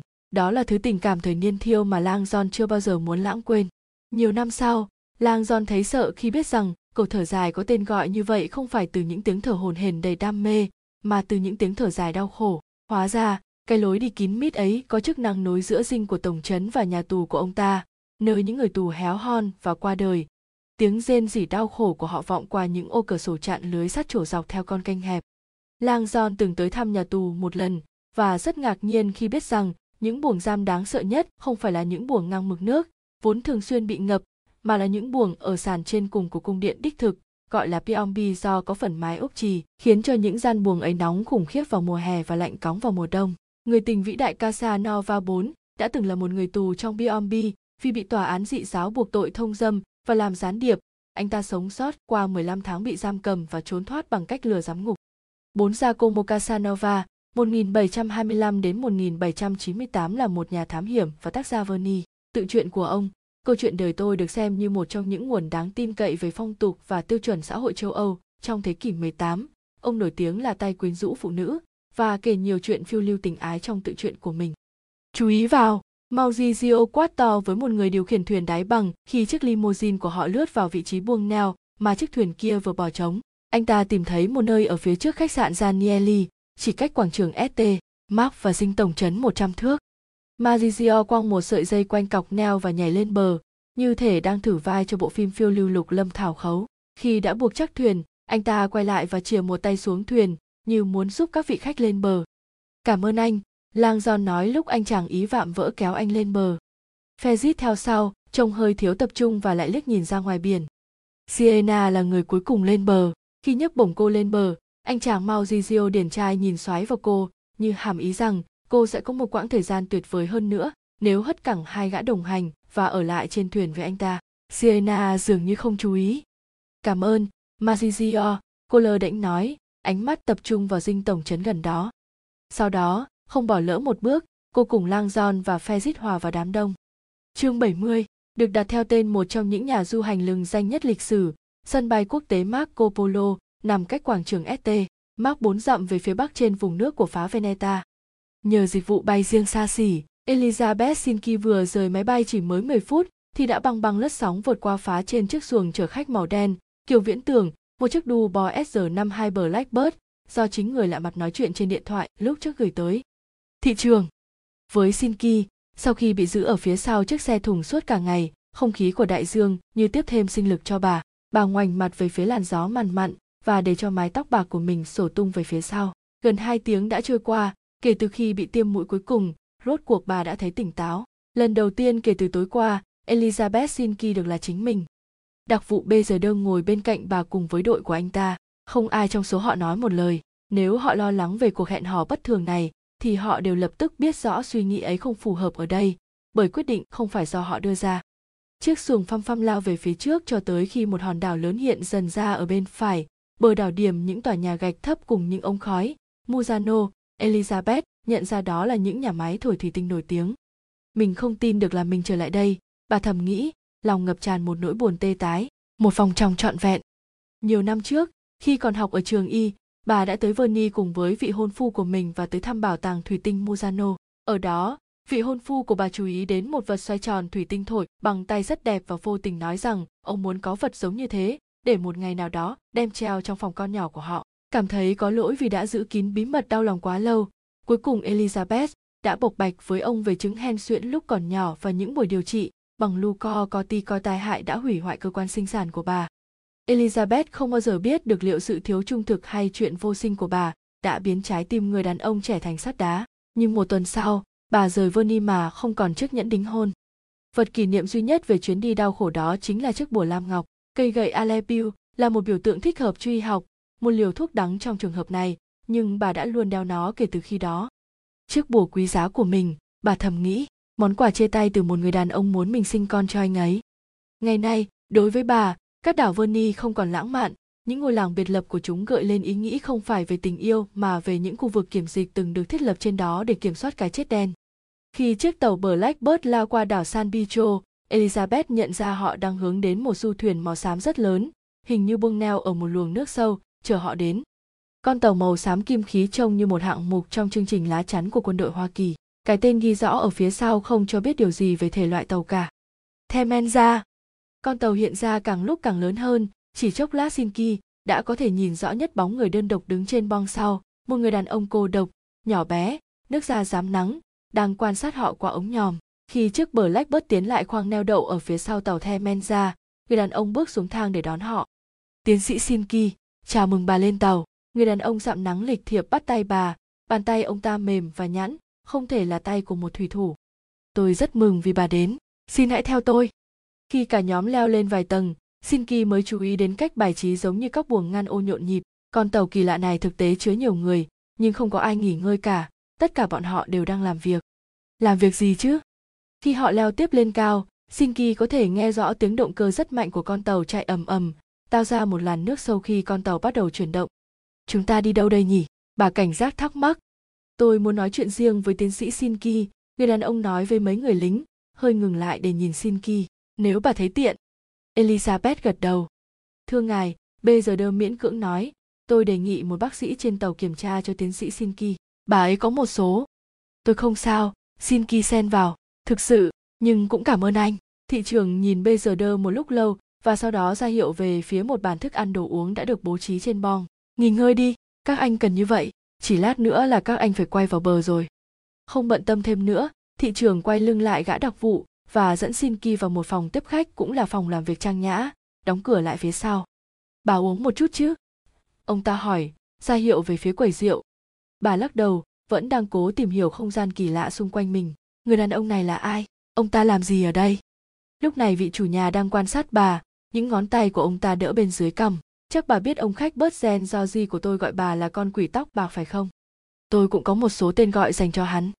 Người đàn ông không để lộ cảm xúc gì trong lúc đi về phía bàn làm việc và chỉ tay xuống một cuốn sách to. Tôi rất muốn bà xem thứ này. Shinki bước lại và nhìn trang bìa. Hỏa ngục của Dante à? Bà nhớ lại những hình ảnh chết chóc rùng rợn mà Georgie đã cho bà xem trong cuộc gặp gỡ của họ tại hội đồng quan hệ đối ngoại. Georgie cũng cho tôi xem thứ này hai tuần trước, còn có một dòng chữ nữa. Shinki chăm chú nhìn dòng chữ viết tay trên trang bìa, nó có chữ ký của Georgie. Bạn thân mến của tôi, cảm ơn bạn vì đã giúp tôi tìm ra đường đi. Thế giới cũng cảm ơn bạn. Shinki cũng cảm thấy dùng mình, ông đã giúp hắn tìm ra con đường nào. Tôi không hề biết, hay đúng hơn, cho tới vài tiếng trước thì tôi vẫn chưa biết. Còn bây giờ, giờ tôi đã phải tạo ra một ngoại lệ hiếm hoi trong quy trình của mình, và tôi mời bà đến. Shinki đã đi cả một chặng đường dài và không có tâm trí đâu cho một cuộc trò chuyện khó hiểu. Thưa ông, tôi không biết ông là ai, hay ông đang làm việc quái gì trên con tàu này, nhưng ông nợ tôi một lời giải thích. Hãy cho tôi biết tại sao ông lại che giấu một kẻ đang bị Tổ chức Y tế Thế giới tích cực truy lùng. Bất chấp giọng nói nóng nảy của Shinki, người đàn ông vẫn trả lời rất khẽ như thì thào. Tôi nhận ra bà và tôi đang làm việc vì những mục tiêu xung đột với nhau, nhưng tôi mong rằng chúng ta nên quên đi quá khứ. Tương lai, như tôi cảm nhận được, chính là những gì đòi hỏi chúng ta phải chú tâm ngay lập tức. Nói xong, người đàn ông rút ra mỏ thẻ nhớ nhỏ màu đỏ và cắm vào máy tính của mình, ra hiệu cho bà ngồi xuống. Bớt Gen Georgie tạo ra đoạn video này, ông ta muốn tôi phát tán nó cho ông ta vào sáng mai. Xin Ki chưa kịp đáp lại thì màn hình máy tính đã chuyển sang lờ mờ và bà nghe thấy những âm thanh nhẹ nhẹ của nước. Một khung cảnh bắt đầu hiện rõ trong bóng tối của lòng hang ngập nước, giống như một cái hồ chìm dưới lòng đất. Điều lạ lùng là có vẻ như nước đã được chiếu sáng từ bên trong, phát ra thứ ánh sáng đỏ đòng đọc rất kỳ quái. Tiếng nước róc rách vẫn tiếp tục, máy quay lìa xuống dưới và chìm hẳn vào làn nước, định vị trên nền hang phủ đầy bùn. Bắt viết xuống nền hang là tấm biển hình chữ nhật sáng loáng khắc ngày tháng và một cái tên bên trên. Tại nơi này, vào ngày này, thế giới thay đổi mãi mãi. Ngày tháng chính là ngày mai, còn cái tên là bớt gen do gì? Elizabeth Sinki thấy dùng mình, chỗ này là đâu vậy? Bà hỏi, chỗ này là nơi nào? Để đáp lại, thị trường biểu lộ chút cảm xúc đầu tiên của ông ta, một tiếng thở dài thất vọng và lo lắng. Tiến sĩ Sinki, ông ta đáp, tôi hy vọng bà có thể biết được câu trả lời cho thắc mắc ấy. Cách đó một dặm, trên lối tản bộ bên bờ nước của Jiva Zelichiavoni, cảnh tượng nhìn ra phía biển có chút thay đổi. Nếu có ai đó quan sát kỹ, ác sẽ nhận ra một du thuyền màu xám rất lớn vừa xuất hiện chỗ mũi đất phía đông. Giờ nó đang hướng về phía quảng trường ST Mark. Tàu Themenza FS 2080 nhận ra ngay cùng với chút sợ hãi. Phần thân tàu màu xám không thể lẫn đi đâu được. Thị trường đang đến và thời gian đang cạn dần. Chương 71 luôn lách qua những đám đông người ở Ziva Zelichiavonia, Langzon, Siena và Fezit đi sát theo mép nước, tìm đường tiến vào quảng trường ST, Mark và đến rìa phía nam, nơi quảng trường tiếp giáp biển. Ở đây, du khách đông nghịt, tạo thành một đám đông chen chúc vây quanh Langzon khi họ cùng đổ dồn tới quảng trường để chụp hai cây cột đồ sộ, sừng sững tại đó. Cổng chào chính thức đi vào thành phố, Langzon nghĩ thầm, biết rằng địa điểm này từng được dùng cho các vụ hành quyết công khai cho tới cuối thế kỷ 18. Trên đỉnh một trong hai trụ biểu của cổng chào là biểu tượng xuất hiện khắp mọi nơi của Verni, con sư tử có cánh. Trong khắp thành phố, có thể nhìn thấy con sư tử có cánh kiêu hãnh đặt móng vuốt lên một cuốn sách mở có dòng chữ Latin Pactibima, Evalita, mong người bình yên, Mark, nhà truyền giáo của ta. Theo truyền thuyết, những lời này là của một thiên thần ban cho thánh Mark khi ngài đến Verni, cùng với lời tiên đoán rằng thân xác ngài sẽ có ngày nằm lại đây. Câu chuyện không xác thực này sau này được người dân Verni biện minh cho việc đoạt hải cốt thánh Mark từ Alexandria để an táng tại thánh đường St. Mark. Tới hôm nay, con sư tử có cánh vẫn được xem như biểu tượng của thành phố và gần như có thể nhìn thấy ở mọi chỗ. Lang John ra hiệu về phía bên phải mình, vượt qua những trụ biểu, bên kia quảng trường St. Mark, nếu chúng ta bị tách ra, hãy gặp nhau ở cửa trước của thánh đường. Hai người kia đồng ý và nhanh chóng men theo mé ngoài của đám đông, lần dọc bức tường phía tây của dinh tổng trấn để tiến vào quảng trường. Mặc dù có luật cấm việc tự ý cho động vật ăn, nhưng những đàn bồ câu được yêu quý của Vernie có vẻ vẫn sống khỏe, một số con còn kiếm mồi dưới chân đám đông, trong khi những con khác xả xuống các quán cà phê ngoài trời, cướp những gói bánh mì không có ai trông giữ và quấy nhiễu những người hầu bàn mặc lễ phục. Khu quảng trường rộng lớn này, khác với hầu hết quảng trường ở châu Âu, có hình dáng không phải của một quảng trường mà lại là chữ L. Phần chân ngắn hơn, vẫn được gọi là Piazzetta, nối đại dương với thánh đường St. Mark. Phía trước mặt, quảng trường ngoặt sang trái một góc 90 độ để ăn vào phần chân dài hơn, chạy suốt từ thánh đường đến bảo tàng Coze. Rất lạ là, thay vì chạy thẳng, quảng trường này lại là một hình thang không đều, thu hẹp khá nhiều ở một đầu. Cái ảo giác kiểu ngôi nhà hoạt náo này làm cho quảng trường trông dài hơn nhiều so với thực tế, một hiệu ứng càng tăng lên thấy rõ nhờ mảng gạch lát được bố trí bao lấy những gian hàng sơ khai của các thương gia đường phố ở thế kỷ 15. Khi tiến đến những khúc ngoặt của quảng trường, lang giòn có thể nhìn rõ, thẳng trước mặt cách đó, một quãng, mặt kính màu lam lấp loáng của tháp đồng hồ ST. Mark, cũng chính là cái đồng hồ thiên văn nơi điệp viên James Bond ném một tên tội phạm xuống dưới trong phim Người đi tìm trang một. Một moon cơ, không phải tới thời điểm này, khi đã tiến vào khu quảng trường kín đáo, lang giòn mới đánh giá được đầy đủ món quà độc đáo nhất của thành phố này. Âm thanh Hầu như không có xe hơi hay loại xe gắn động cơ nào, Verny vắng hẳn những dòng xe cộ, tàu điện ngầm và còi xe, nhường không gian âm thanh cho món lẩu tiếng động rất đặc trưng và không hề có tí máy móc nào. Tiếng con người, tiếng bổ câu gù và tiếng vĩ cầm du dương vang lên ở những quán cà phê ngoài trời. Âm thanh của Verny không giống bất kỳ đại đô thị nào trên thế giới. Khi trời ngả chiều, mặt trời từ phía tây chiếu xuống ST, Mark tỏa ra những bóng đổ dài trên quảng trường lát gạch. Lan giòn ngước nhìn tòa tháp chuông cao vút vươn cao phía trên quảng trường và sừng sững in trên bầu trời Verny cổ kính. Phần hành lang phía trên của tháp chen chúc hàng trăm con người. Chỉ nghĩ đến việc leo lên đó đã khiến anh dùng mình, cho nên anh cúi đầu xuống và tiếp tục len qua biển người. Sienna có thể bám sát lang giòn dễ dàng, nhưng Fezit tụt lại phía sau, và Sina quyết định tách hẳn ra để có thể trông chừng cả hai người. Tuy nhiên, lúc này khi khoảng cách giữa họ thêm cách biệt, cô nôn nóng nhìn lại Fezit chỉ tay vào ngực mình tỏ ý ông ta mệt đứt hơi rồi và ra hiệu cho cô cứ đi tiếp.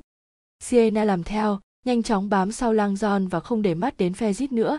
Nhưng khi len lỏi qua đám đông, cô có cảm giác mình đang bị ai đó bám giết. Trong cô dấy lên một nỗi nghi ngờ rất lạ rằng Fezit đang cố tình tụt lại sau. Như thể ông ta đang tìm cách tạo ra khoảng cách giữa họ. Từ lâu đã học được cách tin vào bản năng của mình sienna lần vào một hốc tường và từ trong bóng dâm nhìn ra, đưa mắt quét qua đám đông phía sau mình và tìm kiếm Fezit. Ông ta biến đâu rồi? Cứ như thế, ông ta thậm chí không còn tìm cách bám theo họ. Sienna nhìn kỹ từng gương mặt trong đám đông và cuối cùng nhìn thấy ông ta. Trước vẻ ngạc nhiên của cô, Fezit dừng lại và cúi thấp, bấm lia lịa trên điện thoại của mình. Vẫn là cái điện thoại ông ta bảo đã hết pin. Một cảm giác sợ hãi rất bản năng của cô, và một lần nữa, cô biết cô cần phải tin vào nó. Ông ta đã nói dối mình lúc ở trên tàu. Khi quan sát Fezit, Sienna cố gắng đoán xem ông ta đang làm gì, bí mật gửi tin nhắn cho ai đó chăng, tìm hiểu sau lưng cô chăng, cố gắng giải quyết bí ẩn trong bài thơ của Georgie trước khi Lang John và Sena có thể làm được chăng. Cho dù lý do là gì thì ông ta cũng đã ngang nhiên lừa dối cô. Mình không thể tin hắn. Sienna tự hỏi liệu cô có nên trách móc và đối đầu với ông ta không, nhưng cô nhanh chóng quyết định lần vào đám đông trước khi ông ta phát giác ra mình. Cô lại nhắm về phía thánh đường, tìm kiếm Lang John mình phải cảnh báo anh ấy đừng tiết lộ thêm gì cho Fezit. Cô chỉ còn cách thánh đường 50 thước thì cảm thấy có người túm chặt lấy áo mình từ phía sau. Cô xoay lại và thấy mình mặt đối mặt với Fezit. Người đàn ông bị dị ứng đang thở hổn hển, rõ ràng đã phải len lách qua đám đông để bắt kịp cô. Ông ta có vẻ điên cuồng gì đó mà Sienna không nhận ra trước đó.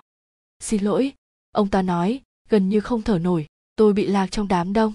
Khoảnh khắc nhìn vào mắt ông ta, Sienna thấy rất rõ, ông ta đang che giấu điều gì đó khi đến được phía trước thánh đường st mark lang john ngạc nhiên phát hiện ra rằng hai người bạn đồng hành đều không còn ở phía sau anh lang john cũng ngạc nhiên là hoàn toàn không có du khách nào đang đợi vào thăm nhà thờ nhưng rồi anh nhận ra giờ đã là chiều muộn ở Verney, thời điểm hầu hết du khách du lịch do năng lượng giảm sút sau bữa trưa no nê gồm mì sốt và rượu vang đều quyết định đi dạo trên quảng trường hoặc nhâm nhi chút cà phê thay vì cố thu nạp thêm những chi tiết lịch sử nghĩ rằng siena và Fezit sẽ đến bất kỳ lúc nào. Lang John đưa mắt nhìn lối vào thánh đường trước mặt mình. Đôi khi bị cho là có quá nhiều không gian ra vào, phần mặt tiền dưới thấp của tòa nhà gần như bị choán hết diện tích bởi một đội hình năm lối ra vào gồm những nhóm cột trụ, những cổng tò vò uốn cong và những cánh cửa đồng toang hoác khiến cho công trình, nếu không còn gì khác, luôn rộng mở chào đón.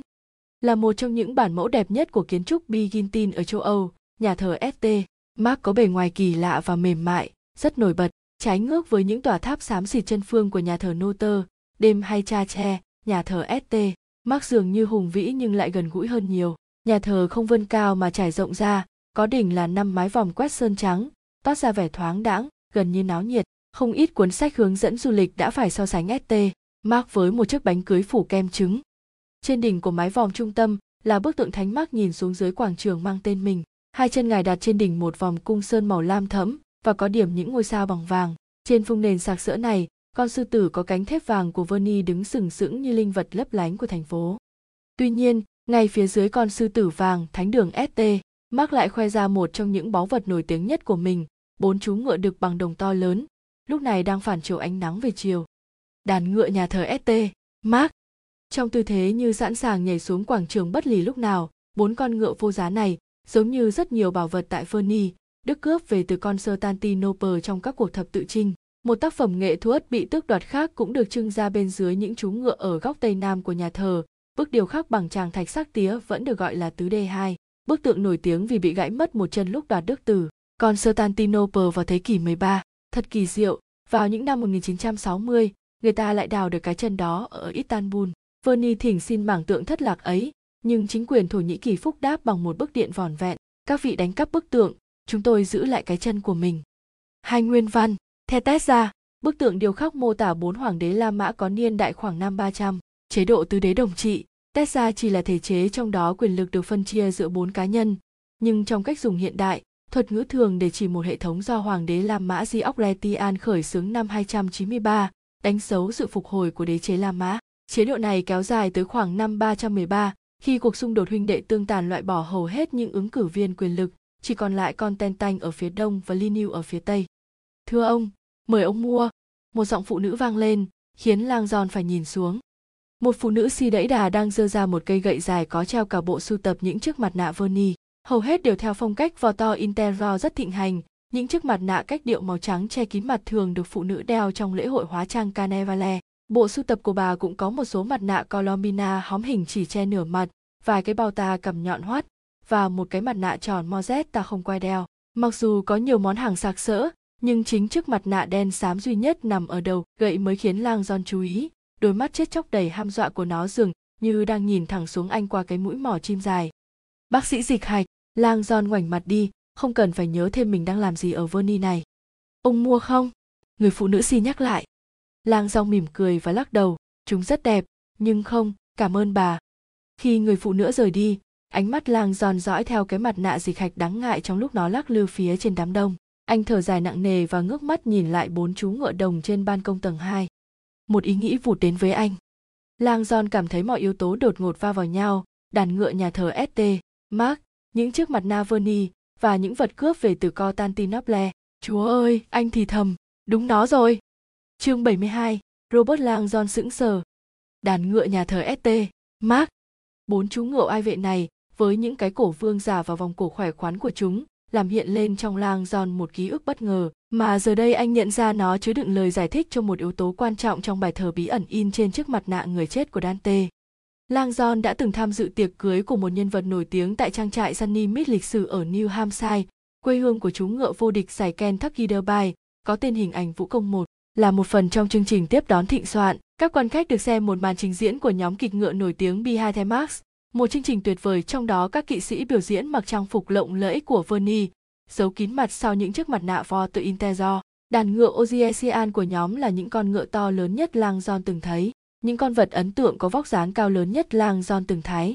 Những con vật ấn tượng có vóc dáng cao lớn này phi ầm ầm qua sân, để lộ những tảng cờ bắp cuồn cuộn, cặp vó gắn lông chim và cái bờm dài gần một mét tung bay phía sau cái cổ dài duyên dáng của chúng. Một nguyên văn, Dancer Sir Mason, là tên một con ngựa đua Mỹ, giống Thorze và là chú ngựa duy nhất trong lịch sử giải đua Kentucky Derby giành chiến thắng, nhưng bị chốt quyền thi đấu. Chú ngựa này thuộc sở hữu của doanh nhân Peter Fuller, con trai cựu thống đốc bang Massachusetts Avante Fuller, được Luca Valazzi, J.A. huấn luyện và được kỵ sĩ Bobby Usezi điều khiển trong giải Derby. Vẻ đẹp của những sinh vật này để lại trong lang John ấn tượng mạnh mẽ, đến mức khi về đến nhà, anh đã ngay lập tức tìm kiếm trên mạng và phát hiện ra rằng giống ngựa đực này từng được các vị vua thời Trung Cổ ưa chuộng. và dùng làm ngựa chiến nhưng trong những năm gần đây chúng đã bị đẩy đến bờ vực tuyệt chủng vốn được biết đến như là Ekut do Butu, cái tên GSEAN hiện đại của giống ngựa này là món quà tôn vinh quê hương chúng. Phailand, một tỉnh của Hà Lan, cũng là nơi họa sĩ đổ họa xuất chúng mờ. C. E che chào đời. Hóa ra, chính thân hình mạnh mẽ của những chú ngựa GSEAN thời xưa đã truyền cảm hứng thẩm mỹ cho đàn ngựa nhà thờ ST. Mắc đẹp đến mức được xếp vào hàng những tác phẩm nghệ thuật thường xuyên bị đánh cắp nhất trong lịch sử. Lang Giòn trước giờ vẫn tin rằng vinh dự đáng ngờ này thuộc về tác phẩm Gen Atapie và có lướt xem trang web Hiệp hội Nghiên cứu Tội phạm Nghệ thuật, (ACA) để xác thực giả thuyết của mình. Hiệp hội không đưa ra xếp hạng tuyệt đối nào, nhưng họ cung cấp một câu chuyện ngắn gọn về cuộc đời phiền toái của những tượng điêu khắc vốn luôn là mục tiêu tranh cướp ấy. Bốn chú ngựa bằng đồng được đúc trên đảo Chio vào thế kỷ 4 bởi một điêu khắc gia Hy Lạp khuyết danh. Chúng nằm nguyên ở đó cho tới khi được hoàng đế Theodore Siu hai mang tới Constantinople để trưng bày tại trường đua Hippozomepa. Sau đó, trong cuộc thập tự chinh thứ tư, khi binh lực của Veni cướp phá Constantinople, quan tổng trấn đương quyền đã ra lệnh chở bốn bức tượng quý giá bằng thuyền về tận Veni. Do trọng lượng và kích thước chúng rất lớn nên việc vận chuyển là gần như bất khả thi, song cuối cùng, những chú ngựa này cũng được đưa đến Veni vào những năm 1254 và được dựng phía trước mặt tiền của vương cung thánh đường St. Mark. Hai tê heo do siêu 2, 401 đến 450, thường gọi là theo do siêu trẻ hoặc theo do siêu nhà thư pháp, là hoàng đế Đông La Mã từ năm 408 đến 450. Ông được biết đến nhiều về việc ban hành bộ luật theo do siêu và công xây dựng các bức tường thành theo do siêu quanh Constantinople. Bà hát Bozome là sân vận động để đua ngựa hoặc đua xe kéo, nhưng Bozome của Constantinople, thủ đô của đế chế Byzantine, là một đấu trường, được xem như trung tâm xã hội và thể thao của thành phố. Hiện nay, đây là một quảng trường mang tên Sultan Ahmed tại thủ đô Istanbul của Thổ Nhĩ Kỳ, với một số tàn tích của các công trình nguyên thủy từng tồn tại. Hơn nửa thiên niên kỷ sau đó, vào năm 1797, Napoleon chinh phạt Verny và đoạt lấy những chú ngựa cho mình. Chúng được trở về Paris và kiêu hãnh xuất hiện trên nóc khải hoàn môn. Cuối cùng, năm 1815, Napoleon bị đánh bại tại Waterloo và chịu đầy ải, đàn ngựa đã bị hạ xuống khỏi khải hoàn môn và vận chuyển bằng tàu ngược trở lại Verni, nơi chúng được dựng lại trên ban công phía trước của thánh đường St. Mark. Mặc dù Lang John đã khá quen với câu chuyện về đàn ngựa này, nhưng trang web của Akka còn có một đoạn thông tin khiến anh giật mình. Phần vòng cổ trang trí được người Verni thêm vào cùng ngựa năm 1204 nhằm che đi chỗ đầu bị cắt đứt để dễ chuyên trở bằng tàu từ Constantinople về Verni. Vị tổng trấn đã ra lệnh cắt đứt đầu đàn ngựa nhà thờ St. Mark ư, Lang John dường như không tài nào nghĩ ra nổi. Robert! Tiếng Sienna gọi to. Lang John bừng tỉnh khỏi những suy nghĩ của mình, quay lại nhìn Sienna, đang len qua đám đông cùng với Fezit đi sát bên cạnh những con ngựa trong bài thơ Lang giòn hét to đầy phấn khởi anh nghĩ ra rồi cái gì cơ Sienna có vẻ ngơ ngác chúng ta đang tìm kiếm một vị tổng trấn bội bạc chặt đứt đầu những con ngựa đấy thôi vâng bài thơ không nói đến những con ngựa sống lang giòn chỉ tay lên cao phía trên mặt tiền của nhà thờ st mark nơi một cột nắng chói chang đang chiếu sáng bốn bức tượng đồng nó nói đến những con ngựa kia kìa Tải miễn phí nhiều chuyện hơn ở ebofu.net. Chương 73 Trên tàu The Menza tay tiến sĩ Elizabeth Sinki vẫn run rẩy. Bà đã xem đoạn video trong phòng làm việc của thị trường và mặc dù từng gặp nhiều chuyện kinh khủng trong đời mình, nhưng đoạn phim không sao giải thích nổi mà bớt gen do Di tạo ra trước khi tự sát để lại trong bà cảm giác lạnh lẽo như cái chết. Trên màn hình trước mặt bà, cái bóng của bộ mặt có mỏ chim chập chờn chiếu lên vách hang ngầm. Cái bóng vẫn tiếp tục nói, tự hào mô tả về kiệt tác của gã, một sáng tạo được gọi là hỏa ngục. Thứ sẽ cứu vớt cả thế giới bằng cách chọn lọc dân số. Chúa cứu rỗi chúng con xin ghi thầm chúng ra phải. Bà nói giọng run run chúng ta phải tìm ra cái địa điểm ngầm trong lòng đất kia có thể còn chưa quá muộn. Cứ xem đi đã thị trưởng đáp còn lạ lùng hơn nữa cơ. Đột nhiên cái bóng mặt nạ lớn hẳn lên trên vách hang ẩm ướt lù lù trước mắt bà cho tới khi một bóng người đột ngột xuất hiện trong khuôn hình khốn khiếp Shinki đăm đăm nhìn vị bác sĩ dịch hạch được trang bị đầy đủ, chỉnh tề trong chiếc áo choàng đen và đeo mặt nạ mỏ chim trông đến ớn lạnh. Vị bác sĩ dịch hạch bước thẳng tới phía máy quay, cái mặt nạ của gã choán hết màn hình để tạo hiệu ứng kinh sợ. Những nơi tăm tối nhất trốn địa ngục, gã thì thào, dành riêng cho những kẻ giữ thái độ trung dung trong những thời kỳ khủng hoảng đạo đức. Shinki cảm thấy nghẹn ứ trong cổ họng. Đây cũng chính là câu trích dẫn mà Georgie đã để lại cho bà tại quầy thủ tục của hãng hàng không khi bà thoát khỏi hắn ở New York một năm về trước ta biết gã bác sĩ dịch hạch tiếp tục có những kẻ gọi ta là quái vật gã ngừng lại và Shinki cảm thấy những lời của gã đang nhằm thẳng vào bà. Ta biết có những kẻ nghĩ ta là một con thú không có trái tim giấu mặt dưới lớp mặt nạ. Gã lại ngừng lại, bước đến gần máy quay hơn. Nhưng ta không hề vô diện, ta cũng không hề nhẫn tâm. Nói xong, do di lột chiếc mặt nạ của mình và gỡ bỏ mũ trùm áo choàng, bộ mặt hắn được phơi ra. Shinki cứng đờ, nhìn sững cặp mắt xanh quen thuộc mà bà nhìn thấy lần cuối trong bóng tối của hội đồng quan hệ y ngoại. Cặp mắt của hắn trong đoạn video cũng chứa chất ánh lửa và nỗi cuồng mê như vậy, nhưng giờ đây trong ấy còn có gì đó tựa như và nhiệt thành man dại của một gã điên. Tên ta là bớt Gen Georgie, hắn nói, mắt nhìn xoáy vào máy quay, và đây là gương mặt ta, không che giấu và để nguyên cho cả thế giới thấy. Tâm hồn ta luôn ước giá như mình có thể dơ cao trái tim rực cháy, như Thánh Dante đã làm với nàng Be Adji yêu dấu của ngài, để các người có thể thấy ta cũng đang tràn ngập tình yêu rực cháy, thứ tình yêu sâu xa nhất, dành cho tất cả các người, và, trên hết, cho một người trong số các người. Do Di bước gần hơn nữa, nhìn sâu vào máy quay và nói rất khẽ, như thể với một người tình. Tình yêu của ta, hắn thì thầm, tình yêu quý giá của ta, em là diễm phúc của ta, là người hủy diệt mọi thứ xấu xa của ta, là người ban cho ta mọi đức hạnh, là sự cứu rỗi của ta. Em là người khỏa thân, nằm bên ta và vô tình giúp ta vượt qua vực thẳm, cho ta sức mạnh để làm những điều ta muốn. Xin kỳ lắng nghe với thái độ ghê tởm. Tình yêu của ta, do di tiếp tục những tiếng thì thầm ai oán vang vọng trong hang ngầm ma quái nơi hắn đang đứng nói em là nguồn cảm hứng và chỉ lối cho ta nàng vơ giờ và cũng là nàng bé át gì của ta và kiệt tác này có công của cả em cũng như của ta nếu em và ta như cặp tình nhân định mệnh không bao giờ còn được gặp nhau nữa. Ta sẽ thanh thản khi biết rằng, ta trao gửi tương lai vào đôi tay dịu dàng của em. Công ty bên dưới của ta đã hoàn thành, và giờ đây đã đến lúc ta lại trở về với thế giới bên trên, và lại ngắm lại nhìn những vì sao. Do di ngừng nói, và cụm từ những vì sao ngân vang một lúc trong lòng hang. Sau đó, rất bình tĩnh, do di vươn tay chạm vào máy quay, kết thúc lời nhắn gửi của mình. Màn hình tối đen. Một nơi ở dưới lòng đất, thị trường nói, tắt màn hình, chúng tôi không tài nào nhận ra còn bà xin ki lắc đầu tôi chưa bao giờ nhìn thấy nơi nào như thế này bà nghĩ đến robert langdon tự hỏi không biết anh ta có tiến thêm được chút nào trong việc giải mã những đầu mối của Georgie không? Nếu điều này có thể giúp ích, thị trường nói thì tôi tin tôi biết người tình của Georgie là ai. Ông ta ngừng lại. Một nhân vật có bí danh FS 2080. Shinki bật dậy. FS 2080 à? Bà sững sờ nhìn thị trường. Thị trường cũng giật mình không kém. Điều đó có nghĩa gì với bà sao? Xin ki gật đầu hoài nghi. Chắc chắn rồi. Tim Xin ki đập thình thịch. FS 2080. Dù không biết nhân dạng của nhân vật này, nhưng chắc chắn bà biết bí danh đó mang ý nghĩa gì. Suốt nhiều năm WHO đã theo dõi những bí danh tương tự. Phong trào siêu nhân học, bà nói, ông có thấy quen không? Thị trưởng lắc đầu. Nói một cách đơn giản nhất, Xin ki giải thích, siêu nhân học là một triết lý cho rằng con người cần sử dụng mọi công nghệ có sẵn để kiến tạo chính giống loài chúng ta, làm cho nó mạnh hơn, sự tồn tại của những cá thể ưu việt nhất. Thị trường nhún vai một cách thờ.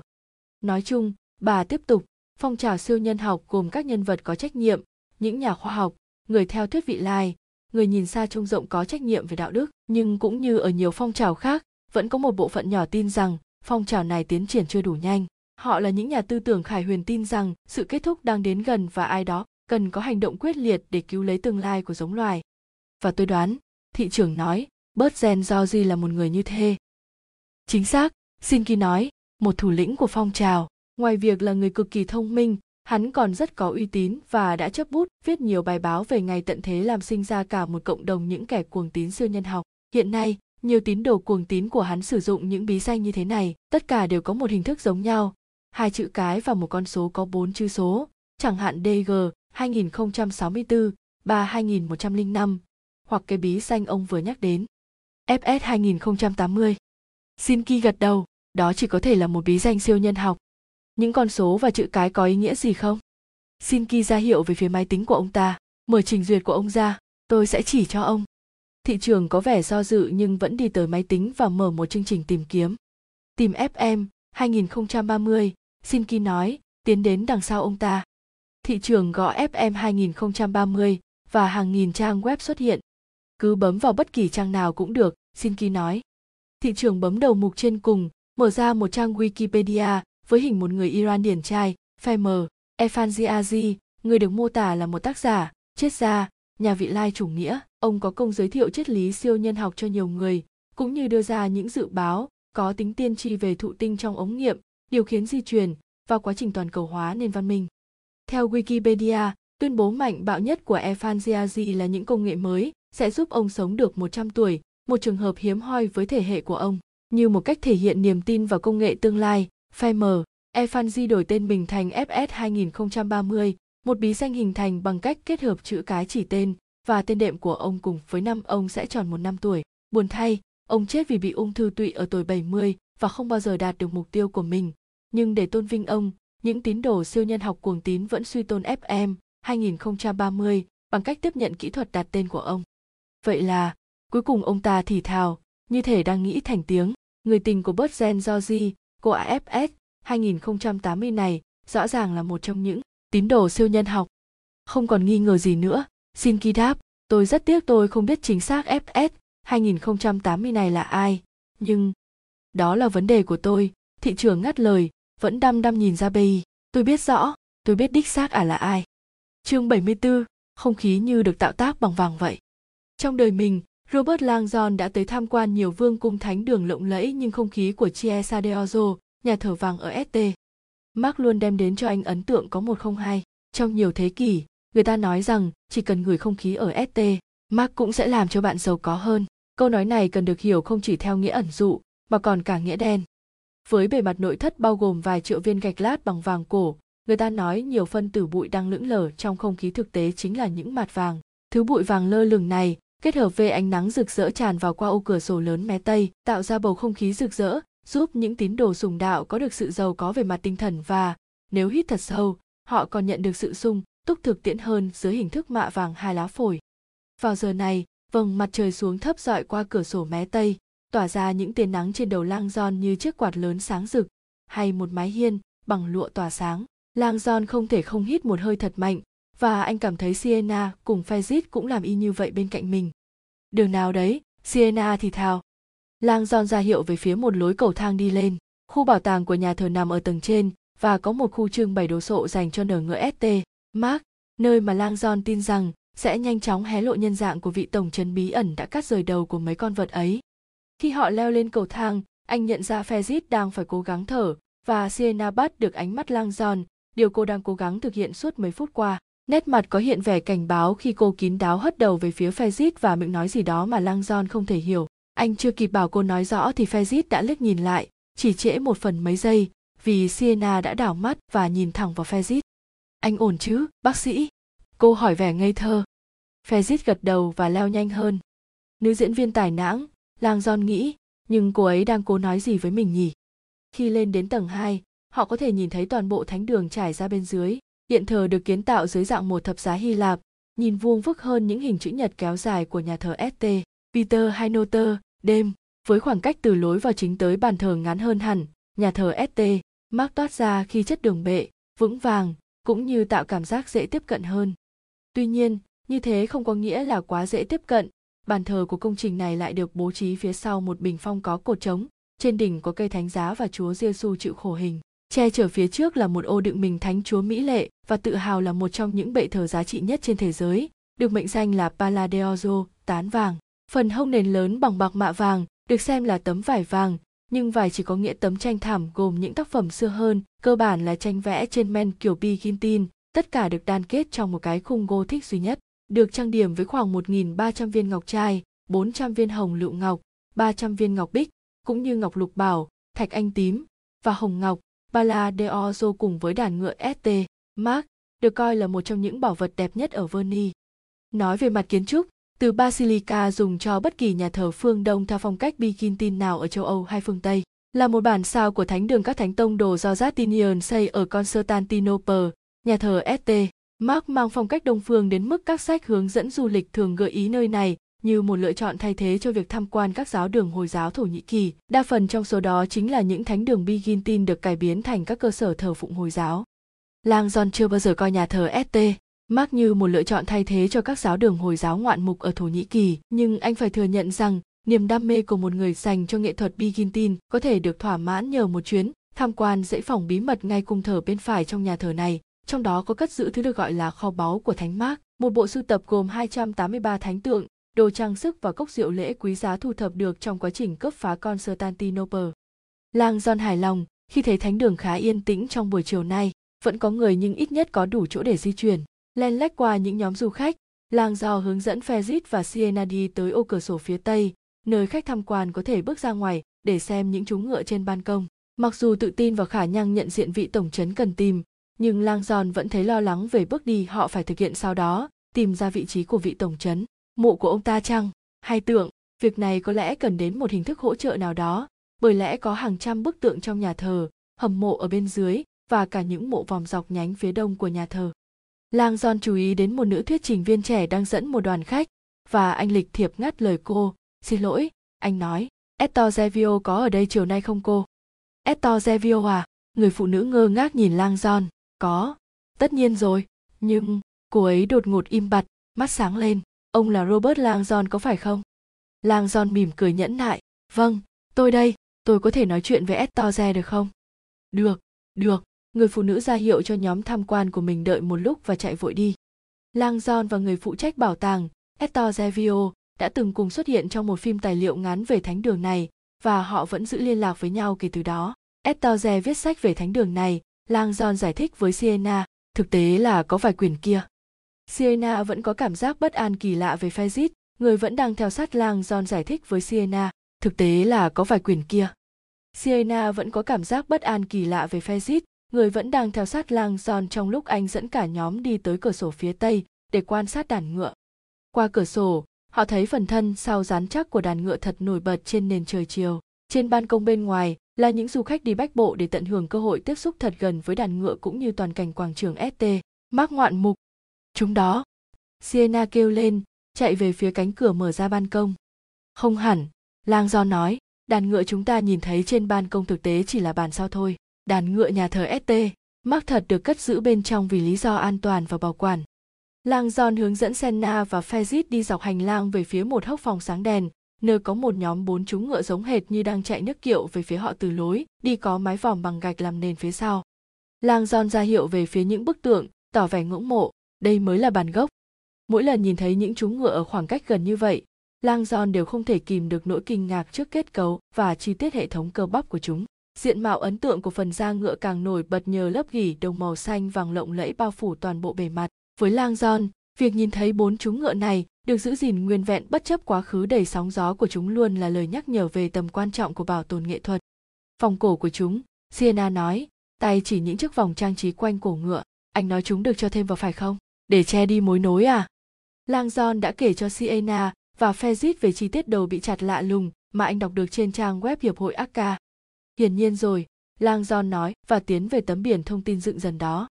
Roberto, một giọng nói thân thiện vang lên phía sau họ, anh xem thưởng tôi quá. Lang John quay lại thấy Estor Zevio, một người đàn ông tóc bạc trắng, tươi tỉnh, mặc bộ cánh màu xanh lam và đeo cặp kính có một sợi xích vòng quanh cổ, đang lách qua đám đông. Anh dám đến Verny mà không thèm gọi cho tôi à? Lang John mỉm cười và bắt tay người đàn ông.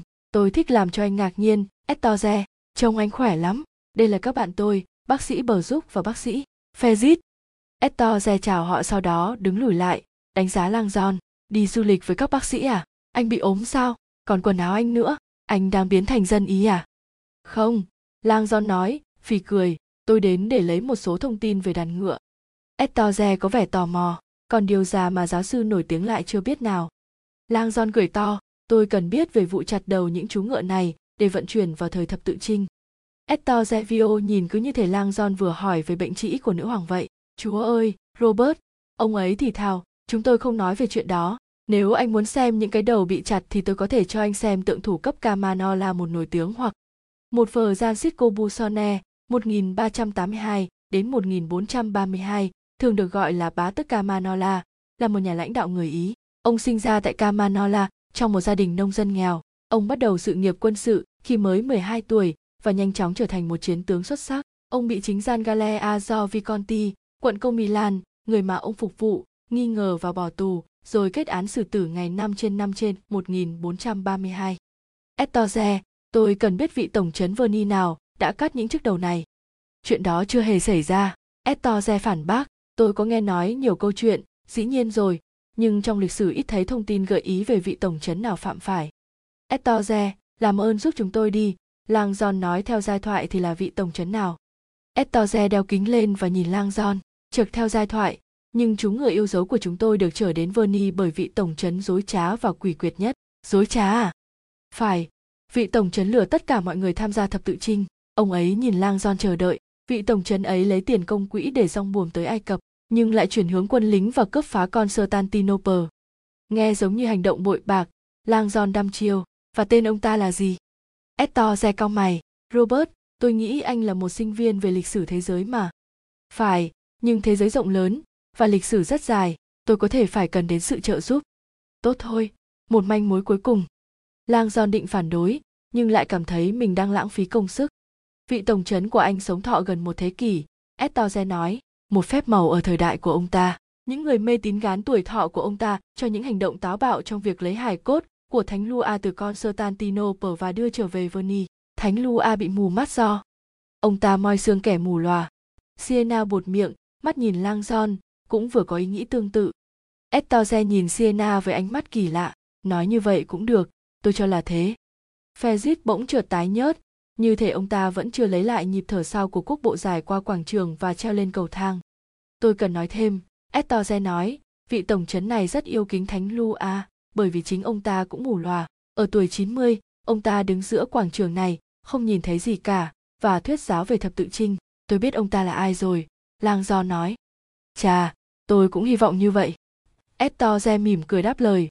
Vì trí nhớ thị giác của Lang John làm việc tốt với các hình ảnh hơn là những ý tưởng không có bối cảnh, nên trong đầu anh hiện ra một tác phẩm nghệ thuật, một minh họa nổi tiếng của Gustave do ré mô tả vị tổng trấn mù lòa, nhăn nhao, hai tay giơ lên cao trên đầu khi ông ta khích lệ một đám đông gia nhập thập tự trinh. Tên bức minh họa của do ré còn rất rõ ràng trong tâm trí anh. Gian do lo thuyết giáo thập tự trinh. NG có gian do lo, Lang John tuyên bố, vị tổng trấn sống mãi có thế chứ estorze nói tôi sợ đầu óc anh già cỗi mất rồi bạn của tôi cũng như cơ thể tôi thôi ông ấy được chôn ở đây à? Gian do lo hả?